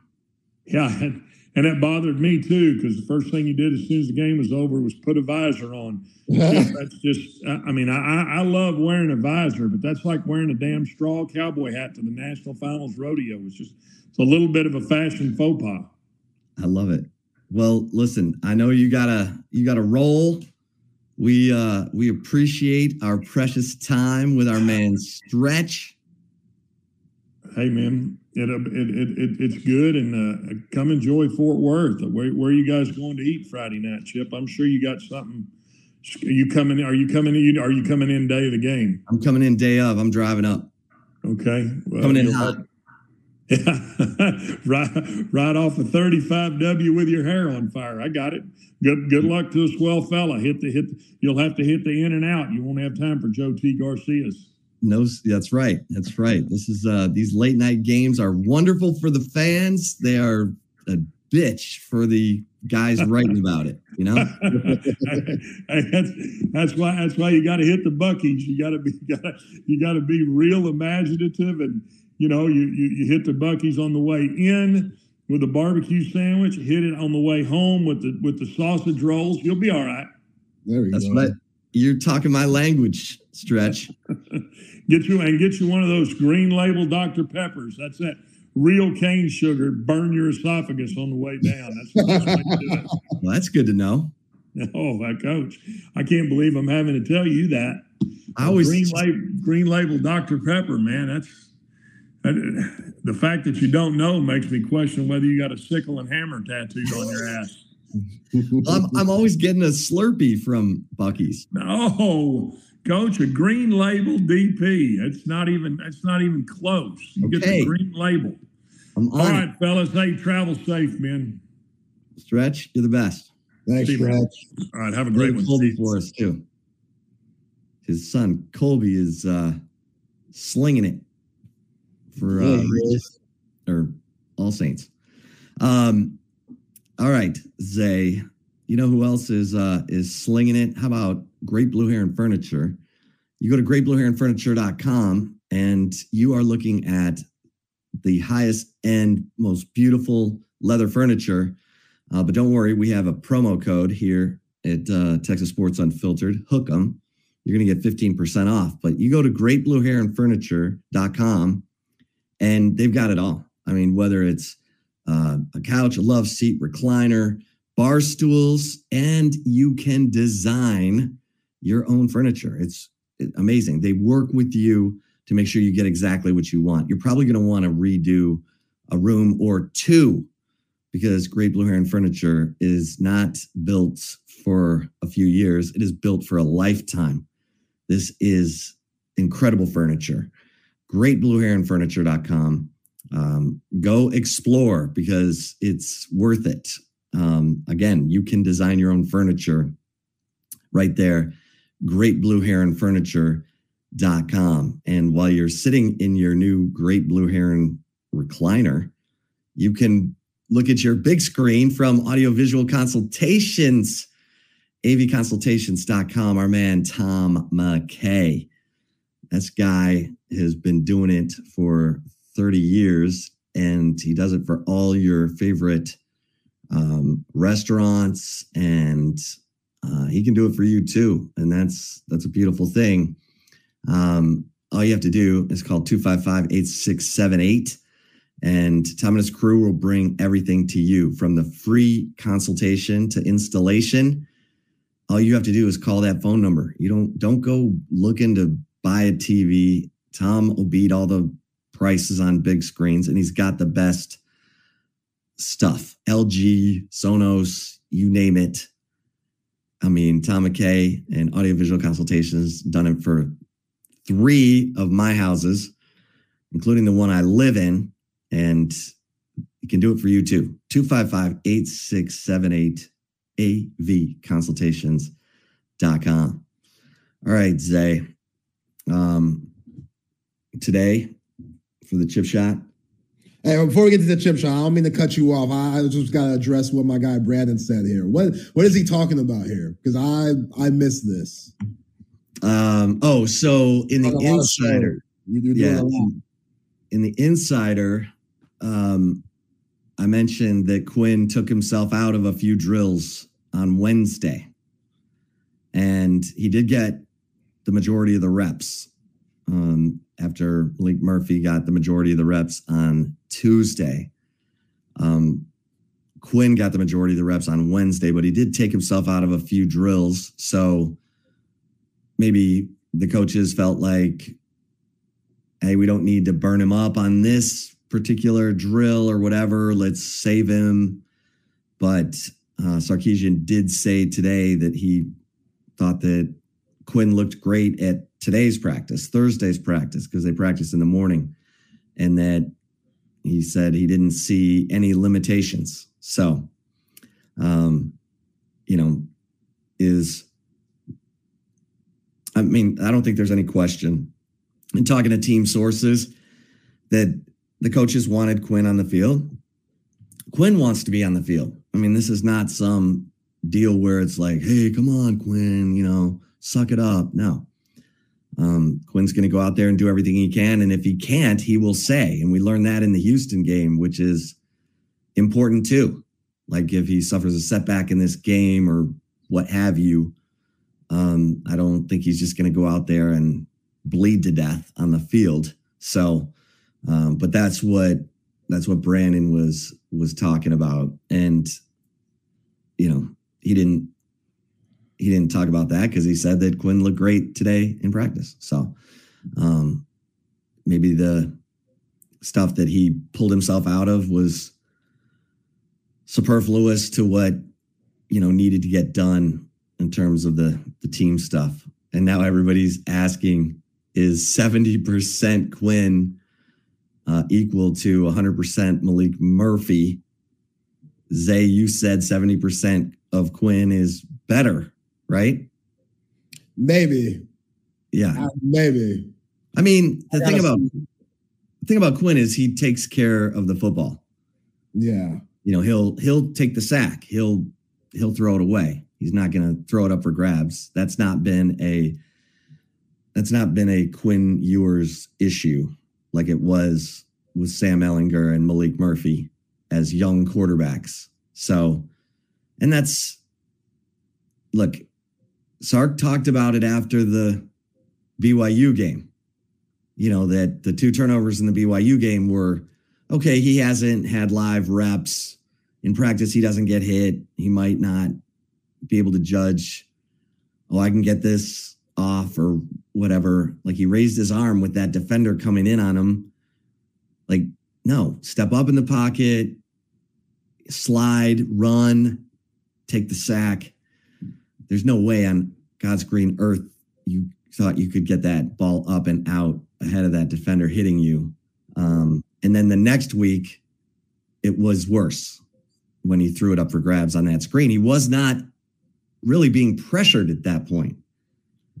Like if you go back and watch it, he just kind of, oh, I see a burnt orange jersey. But anyway, yeah. Two games, he had zero throwouts, throwaways, like zero, and he didn't scramble once either. So, you know, without me, my Quinn, you were 70%. That means, like, health wise, at least Quinn's going to throw it out of bounds. We know that. Quinn does that a lot where he'll throw it in the red zone, he'll throw it in the back of the end zone, be like, oh man, at least run something and I'll get you upset. But at least he's giving the team life to live another day. So, you know, that's the next step for Maalik Murphy and obviously other things. But yeah, SD, I'm with you, man. How about we run the GD ball? Like, yeah, no more run that- stuff at this point. GD ball. Yeah. Um, okay, so for the chip shot today, I'll just let everyone listen to my question about um, the Texas pass defense. I've had some some players say on the defensive side reach out to me and say, "This is going to get us beat." So I tried to ask the question of Sark today about the pass defense. Here it is. Steve, um, against Houston, you know, gave up 378 yards passing, three touchdowns against K State, 300 plus yards, four touchdown passes. TCU is the number two passing offense in the Big 12. And looking at your pass defense, um, you How many yards did those guys rush for in that game? yeah, not much, not much. But just as far as the pass defense, is there anything you've noticed that you know? Because obviously, um, you know, giving up some yards and, and touchdowns as those teams were able to come back into the game. Yeah, no, I, think a couple things. One, when you fall behind in the game by three scores, um, and you and you have to throw it, you're you're willing to take a few more risks, uh, and inevitably, you know, in those games, we got a couple really critical turnovers. Both games, we got two sack fumbles that we recovered. Both games, Michael Taaffe gets interceptions. Okay, and so I, recognize when you get behind, you, you start throwing the ball, and your and your pass attempts go up. Um, but when when you're when you're stopping the run, you can affect the quarterback. You can create turnovers. Okay, people are going to get some numbers in the passing game. Would I like it to be a little tighter? Sure, but we can also do our part offensively and not turn the ball over and not give them short fields because I think that inevitably had much of an impact in that game as well. Um, and so, if we can continue to affect the quarterback, if we can continue to create turnovers, if we can continue to stop the run, um, and, then, and then ultimately not give up explosive plays in the passing game, that would be that would be ideal. Okay, and so you know there were some plays the other day that that were we, you know we just didn't play very well. Most notably the sudden change post for the touchdown. Um, you know the the fade ball where we missed two tackles and, and they score there. Um, if we can clean those types of things up, if a team's going to throw the ball 48, 50 times a game, and then you go average per attempt, and they're you know maybe a 300 yard day, the odds are we're probably playing in pretty good as a team, and and ultimately uh, our goal is to come out on top and win the game. But to your point, yes, can we be better in pass defense? No question. On Zay? Yeah, you know, Sark, he gonna dance. He gonna dance around that question, and yeah, it was fun. You and him going back and forth. I mean, he answered the question. Just he danced around it a little bit, and he let you know, hey, what was their running like?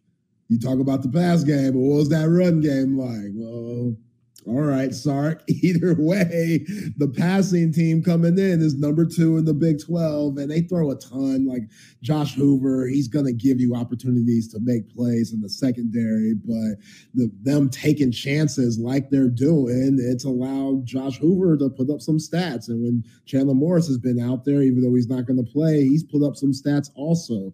So, yeah, you got to account for that, especially with the ups and downs that we've seen with the secondary on defending the pass game. And if this team, we talked about it this week, Kendall Briles, him and Jeff Lebby, the offensive coordinator for Oklahoma, brother-in-laws. They real tight. They talking every night. Hey, yo, brother-in-law, what'd you do? Oh yeah, Dillon did this. He got it out of his hands. How quick? Okay, let's see if we can apply that to what we do with the Horned Frogs offense. And like I said yesterday, thank goodness Josh Hoover is not Dillon Gabriel. So you don't have to worry about, you know, what he brings to the table. But yeah, if they get that ball out of their hands quick and let this defensive line that everybody's starting to really pay attention to, especially national media, be, you know, not be effective, then that could cause some problems. That's why Jalen Catalon coming back is huge. That's why Kitan Crawford coming back is also huge. So you just add more depth to that secondary with more guys, even though Mookie Taaffe and Jerrin Thompson and Ryan Watts was good and Derek Williams, all those guys have been solid, but we have seen from week to week they'll give up yardage and big plays every once in a while. Hopefully they can limit those this weekend with everybody that they have coming back, including, you know, guys like Jahdae Barron getting into the mix and Jaylon Guilbeau. So yeah, the fact that this team is as healthy as they've been all season long, I think that's huge for the next three games. And yeah, I still think that this defense for Texas, they're foaming at the mouth right now, and they're going to cause some serious problems for the TCU offense, regardless of what they throw at them. Yeah, I just like to see Texas play aggressive because that's what defense is. You know, and when you are up on the line, Malik Muhammad, he didn't play soft coverage, off coverage in high school. He was up on the line. I get it. Better receivers, whatever. But play inside leverage. Take away the quick stuff. And you've got makeup speed to go defend the go ball if they decide to, you know, use that inside leverage against you. But be aggressive. As my man Sean Adams said, I'd rather die on my shield than die on my knees. And it's clear this defense struggles when they're in off coverage and letting you know receivers get free releases to get where they want to go against your zone pass coverage. So we'll see. We'll see what strides they make this week because, um, you know, Rocco Becht can sling it a little bit too. I mean, Iowa State's offense is not going to break any records this year, that's for sure. But um, everybody's watching. The film doesn't lie. And like you said, Jeff Lebby and Kendall Briles um, are talking. And you can bet your boomers they're talking. So, um, but Texas has the better team. They got the better trenches. They got the better running game. They have the better quarterback with Quinn Ewers. So this, to me, uh, should be a comfortable. I, I think I said 35 17. Oh, you already given the what you thinking the score gonna be. Okay. You know. Yeah. Yo, somebody on our text um Coda text line asked an interesting question, which y'all can hit that up too if y'all aren't on the YouTube comment section, 512-222-9328. They said, why would Sark announce Quinn playing this week? and not keep Sonny Dykes and TCU guessing until they see number three trotting on the field Saturday night. I was surprised. Yeah, I didn't even I think surprised. about it like that. Yeah, you know, but I'll I'll say this about Steve Sarkisian. I don't think he, you know, some coaches lie. yeah. You know, he doesn't do that. Like Tom Herman would lie. He mm. just lie. So you know, Sarkisian doesn't do that. I think he's been, you know, pretty transparent and um and so I was like, okay. Hey, I look, I think Steve Sarkisian does a really good job and has hired, you know, the right staff. I like the way he talks to the media. I think he's pretty transparent with his players. It's why his culture is good.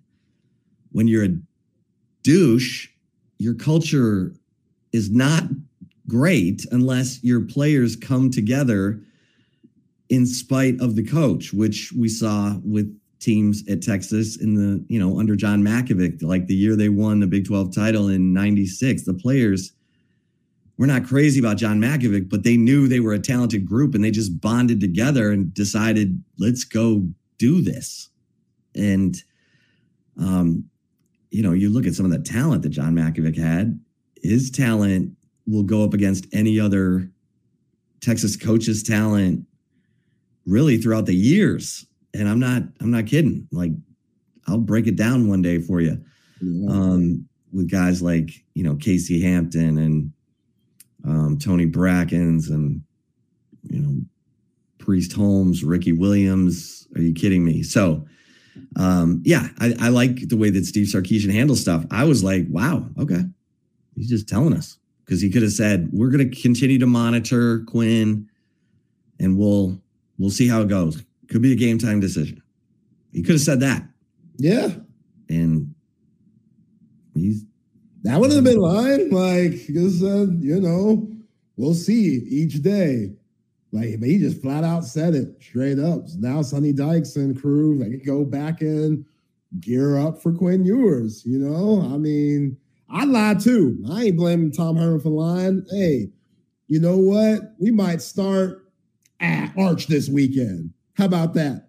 They tell the whole hey, y'all go see this is the first time y'all go see Arch this weekend. Everybody gonna see Arch. This is what y'all been waiting for. And then I'll not even have Arch suited up. That's how petty I would be. Shoots, man. Yeah, thank goodness I'm not a coach. Oh, Lord have mercy. I'd be out of control.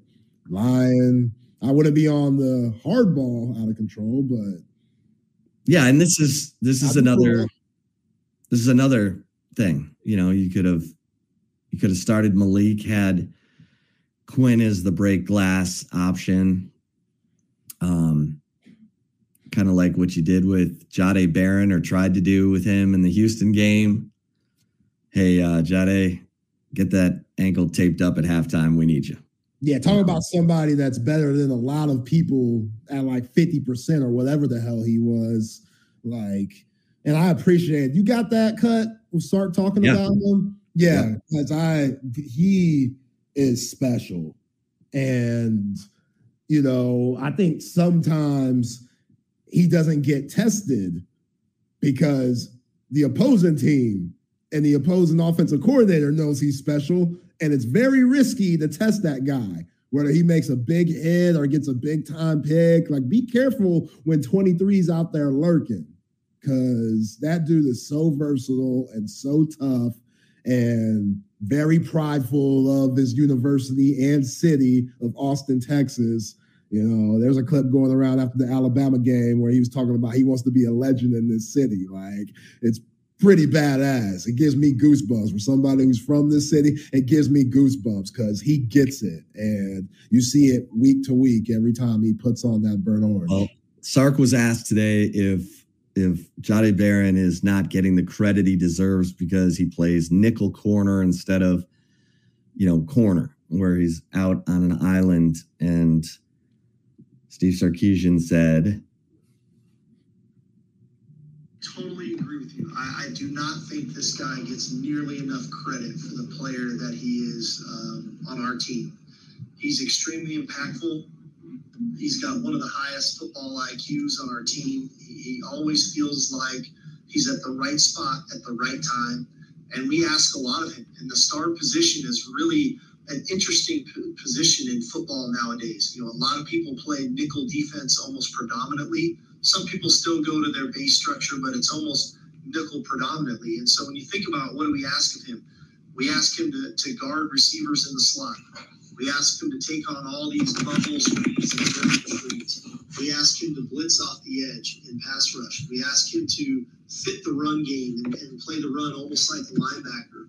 And he does all of those things really, really well. And on top of that, he's a great communicator. Uh, he gets, you know, he makes sure everybody's on the same page. He shows real instincts uh, in his ability to tackle people on the edge and to make plays at critical moments in the game. You know, and, and a lot of times some of the plays he makes go a little bit unnoticed. You know, that the sack fumble that Ethan Burke causes last week against Kansas State that, that Jaylan Ford recovers, Jahdae is really the reason that Will Howard had to hold that ball. They were trying to get, make a quick pass to the slot Jahdae recognizes it and almost baits Howard into throwing it and is going to undercut it for a touchdown, a pick six. He sees it, pulls it down, and because he had to do that, now Ethan Burke's able to get home, force the fumble, and then Jaylan Ford recovers it. We score one play later from the five yard line. So a lot of the times, you know, it's not always about the numbers coming out of the game uh, that the impact that you can have on a game. And so, and then late in the game, he's starting at corner for us, playing in there uh, at the end of the ball game at the corner position. So he's extremely versatile. Um, again, I, am really proud of him and his maturity that he's shown over the three years that we've been here. Um, and he's a prime example of you know, developing not only players on the football field, but developing young men into men. And uh, just proud of him and, and, all that he does. And I, I, do. I wish he got more recognition for the player that he is.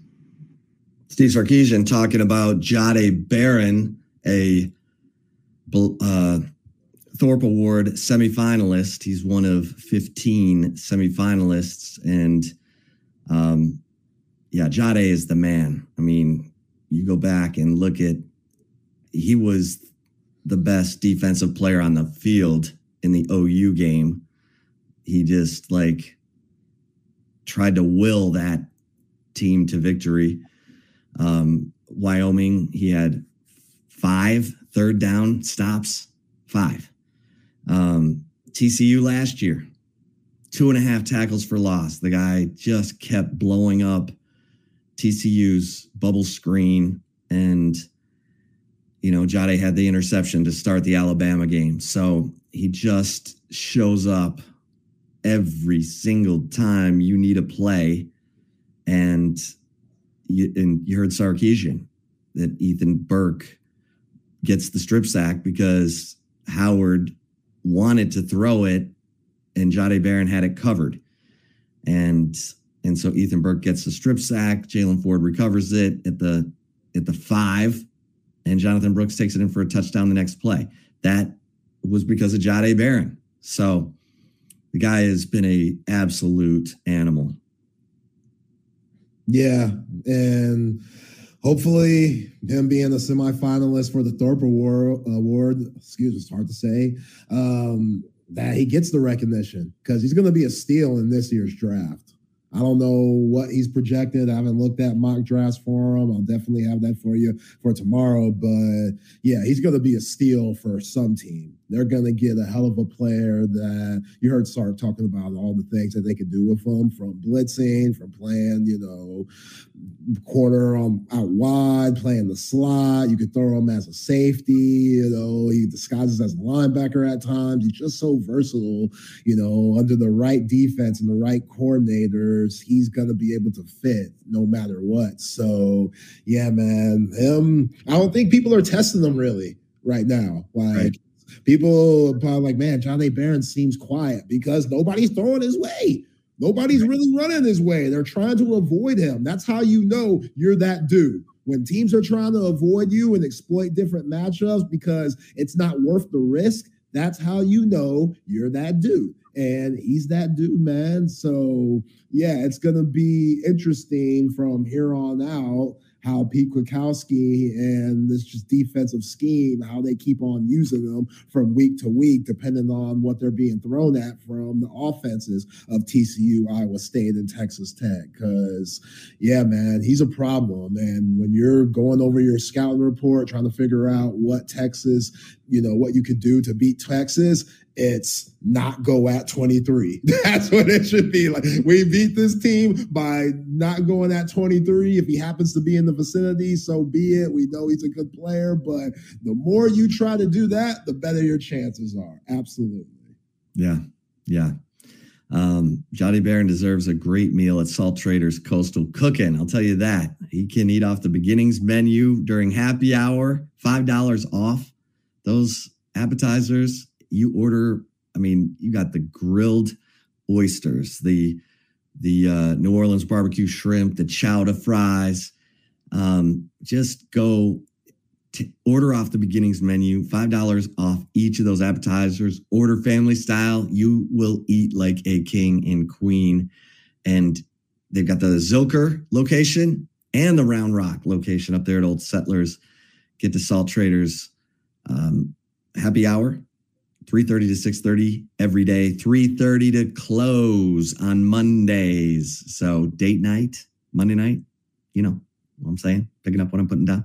Um, and don't forget also um, if you got a kid in sports or maybe you're the team manager team mom brain vault mouth guards are the best and they are proven they're patented because they've shown that they will reduce the effects of concussion. Brain Vault mouth guard developed by Dr. Greg Eckert, Dr. U E C K E R T. Um, they'll come to you. They'll do team fittings. Um, just go to brainvault.com to set up an appointment. All right, Zay, we got to get to the right call, my man. Yeah, man. Before we get to the right call, shout out to Covert Bee Cave and the Covert Auto Group, the family owned auto group and dealerships that have been serving the greater Austin area for over a hundred years. They've been getting people out of their hoopties and their buckets for over a hundred years, and they have upgraded, and you can do that at Covert Bee Cave with the seven terrific brands to choose from from Dodge, Cadillac, Chrysler, Buick, GMC, Ram, and Jeep. You will get hooked up at Covert Bee Cave. So if you want to check out all the latest specials and inventory, go to covertbeecave.com or go visit the crew down there at the beautiful 42 acres because they are committed to providing you with a just high quality selection of new and pre-owned vehicles, the seven brands that I just named. Nobody beats a covert deal. Not now, not ever. All right, Chip. A little bit of petty and saltiness, which what is what else is new? It's the right cause, is what we do here. So the Utah Jazz in their arena that they have down there in Salt Lake City, which is a pretty underrated city. I think Salt Lake's beautiful. You know, they have the Olympics there, Park City, not too far. So beautiful place. You know, tourists like to go ski and stuff. Obviously, it's better in the winter. Salt Lake City, I think, gets a bad rap because of Michael Jordan and the Chicago Bulls and what people come to think when it comes to Utah going against Mike. You got Michael Jordan and Scottie. The Bulls were cool, the dynasty, and then you got the Utah Jazz. Malone, who has his own weird issues off the court. We're not going to address that right now. Leave that to Brad Kellner because he loves talking about it. Um, John Stockton, who's a conspiracy theorist nowadays, he was very popular when COVID was as hot as COVID was a few years ago. So they're they're different. You know, they're different over at Utah. And plus the flu game with Michael Jordan. Now they, you know, four guys came to Jordan's door with a big ass box of pizza, which was sketchy, and he ended up getting food poisoning. But that ended up making the most memorable, one of the most memorable NBA moments of all time. One of my favorite moments of all time, that five, game five, 1997 flu game. So the Jazz, they remember that. They remember what Jordan did to them. They remember all those things, and they definitely remember the shot. The shot that MJ hit in 98, game six, right after he laid the ball up. The Jazz come back down on the other end. Karl Malone gets it in the post. Hey, Karl, they need the ball. Maybe if you look to your right, you could see Michael Jordan lurking. He did it. Jordan strips him, dribbles it up the court crosses Bryon Russell, but gives a little push, a little push, and snatches it back and hits the shot, maybe the greatest shot in NBA history. And the Utah Jazz are still thinking about it. How do I know this, Chip? Because if you're in that arena and you want to sign up for the Wi Fi, it is called Jordan Pushed Off. That's the Wi Fi. Jordan pushed off. Like, that is so petty. That is so salty. The Jazz have not ever won an NBA championship, obviously, since then or ever. Those were their best chances, those Stockton and Malone days. They had some decent teams when they had Deron Williams and Carlos Boozer, but they could just never get over the hump because the Lakers and the Spurs were still running the West back in the 2000s. But man, you would think this team would be over it or just the whole organization. And it's pretty funny too. I guess they're joking about it in a way, but yo, all I've always thought that Jordan push off, if that was any other player, any other player, that might get called. But since it's Mike, he knows Jordan, there's certain calls, especially after the bad boy Pistons retired and stuff. And once Jordan won that first ring and became the real face of the league and the dream team and all that stuff, those those refs were holding that whistle for a lot of the stuff that MJ did. So I get it.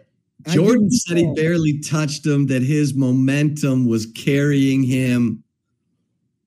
That's not na- that's not a natural move. It's not. I've seen a lot of step backs. I watched Kevin Durant my whole life, basically. And Kevin Durant does not push his arm when he does a step back jumper. It's natural momentum. Like Jordan didn't have to put his arm out, but he did. So it's always going to be questioned. And he's like, Bryon Russell, he plays on his tippy toes. So he was prone to do that and stuff. All right, all right. Look, My middle name's Jordan, so I'm just being objective here. Mike, you pushed off a little bit. Would I have made the call as the best basketball official, uh, excuse me, best high school basketball official in Central Texas history? Probably not. Probably not, because I like to let them play at the end of the game. So, and you know, it was very just, it was light. It was a light shove. But if he would have just, you know, if, if, Right. if he would have just you got to call it. But it's Mike, and this is we got KD on, who's the biggest Jordan fan that I know. He he'll I know he'll say it wasn't no shove. Oh, KD. me? He was already going that direction, bro. In fact, the left hand only added to what was it was like a fake shooter, like Yeah. I mean gunman. Like no, it was not. He, he was already heading that direction. Like Yeah. no, his momentum was already going there, and I said that before I actually looked at the replay real time. But I was right. Uh, Yeah. I was being a homer at the time, but I was right. Oh yeah, Yeah. and But you know, those Utah fans, they're still hurt because you remember those jazz teams that Jerry Sloan Oh, had. I. I Like, hated those guys, man. I've never hated white guys on a basketball court more. Like Hornacek and Stockton with their knees sticking out. And like, you know, I mean, th- those guys were dirty, man. Oh, Dirty, more than- dirty, More than. Danny Ainge and Shee Sting of the Celtics. Ah, that's a good call there, Chip. Yeah, no, but it was very, it was like having three Danny Ainges with a Laimbeer, like who impregnated them. Yeah. But you would respect Ainge because he'd actually fight. Stockton and Yeah. Hornacek weren't fighting. They've let No. Malone and Carr and Ostertag Yeah. do all that shit. Danny Ainge was also 6'5 and played for the Blue Jays. Most people don't know that. Danny Ainge played Major League Baseball. Yeah. Danny Ainge was a great, and Chip knows he's nodding, like he was a great athlete, Chip. Yeah. He was a, Danny Ainge is not the guy you want to run into. I will say this I was living with a, uh, this sounds weird, living with a guy, rooming with a guy. we had a house together. We were friends, played for the Celtics, Chris Mihm. And when he when he got traded to the Celtics, you know, Mihm's gone all the time. And so the, we we had like an old school uh, phone recorder, and Danny Ainge called and left a message. And I played it over and over. I'm like, that's Danny Ainge, man. Like, that's pretty cool, you know? Yeah. Well, you need to tell the Chris Mihm's story about when he went with Luke Walton to the Walton's house, Oh, God. and Mihm wakes up early, and he goes into the kitchen, and there's Bill Walton buck naked. buck naked. It's the one in Arizona. And Chip, you and I obviously have had a couple drinks and talked about this, and you probably got it other places too. But yeah, Bill Walton's would walk around the house totally naked. And Luke and Chris are friends. And um, they had the TP outside, which was real. But no, I mean, Bill Walton's not messing around, bro. Like, but can you imagine like some seven foot broken down red haired ginger white dude like with his floppy dick just floating around. I mean, like, you know, it's like, you guys want any eggs? Like, no, I'm all good, man. How about Want some sausage? sausage? Yeah, sausage. Definitely no sausage, man. Hey Trey, How about some bubble gum, guys? Conference of Champions, it's gone. Where did it go? Conference of Champions, it's gone. Um, I love it. did he have to take so many drugs, man? It wasn't just weed. It, it was Oh, more no. than that. No, he's Yeah. very Yeah. open about his psychedelics. You had to endure that foot pain somehow, That's some true. way. yeah. Yeah. Well, he also had such bad doctors. If you go back to his even like at in mm. Portland, they're they, they are misdiagnosing stuff and just shooting stuff in the wind on his, you know, and if if you, I'm sure probably all four of us have had a broken bone in your foot or hands, like the bones and ligaments are so small, you got to be precise there, man. Yeah. And Yeah, they he's going weren't. to like witch doctors. Feet, feet especially, they're as complex as a suspension bridge. Yeah. Everything. Yeah, How on. complex is that? I can fill y'all with stories. I got mangled tree branches for feet. So I've had surgery, rebuilt an entire like the bridge on my right foot. It's a mess. Ugh. I will never be in sandals around anyone because I don't want to subject them to that. Yeah. Basketball Right. players are notorious for having the ugliest feet. Yeah. Hammered toes. Yeah. Do you know Oh, what yeah. was the, the worst feat I've ever seen of any athlete ever? And I mean, it, it looked like a car wreck in the middle of a volcano in a tornado. Scottie Pippen. Shaquille Larsa. O'Neal. Larsa, funny enough, his wife now, uh, no, um, no, she probably has beautiful feet. Um, Dikembe Mutombo. Did you say that? Zay?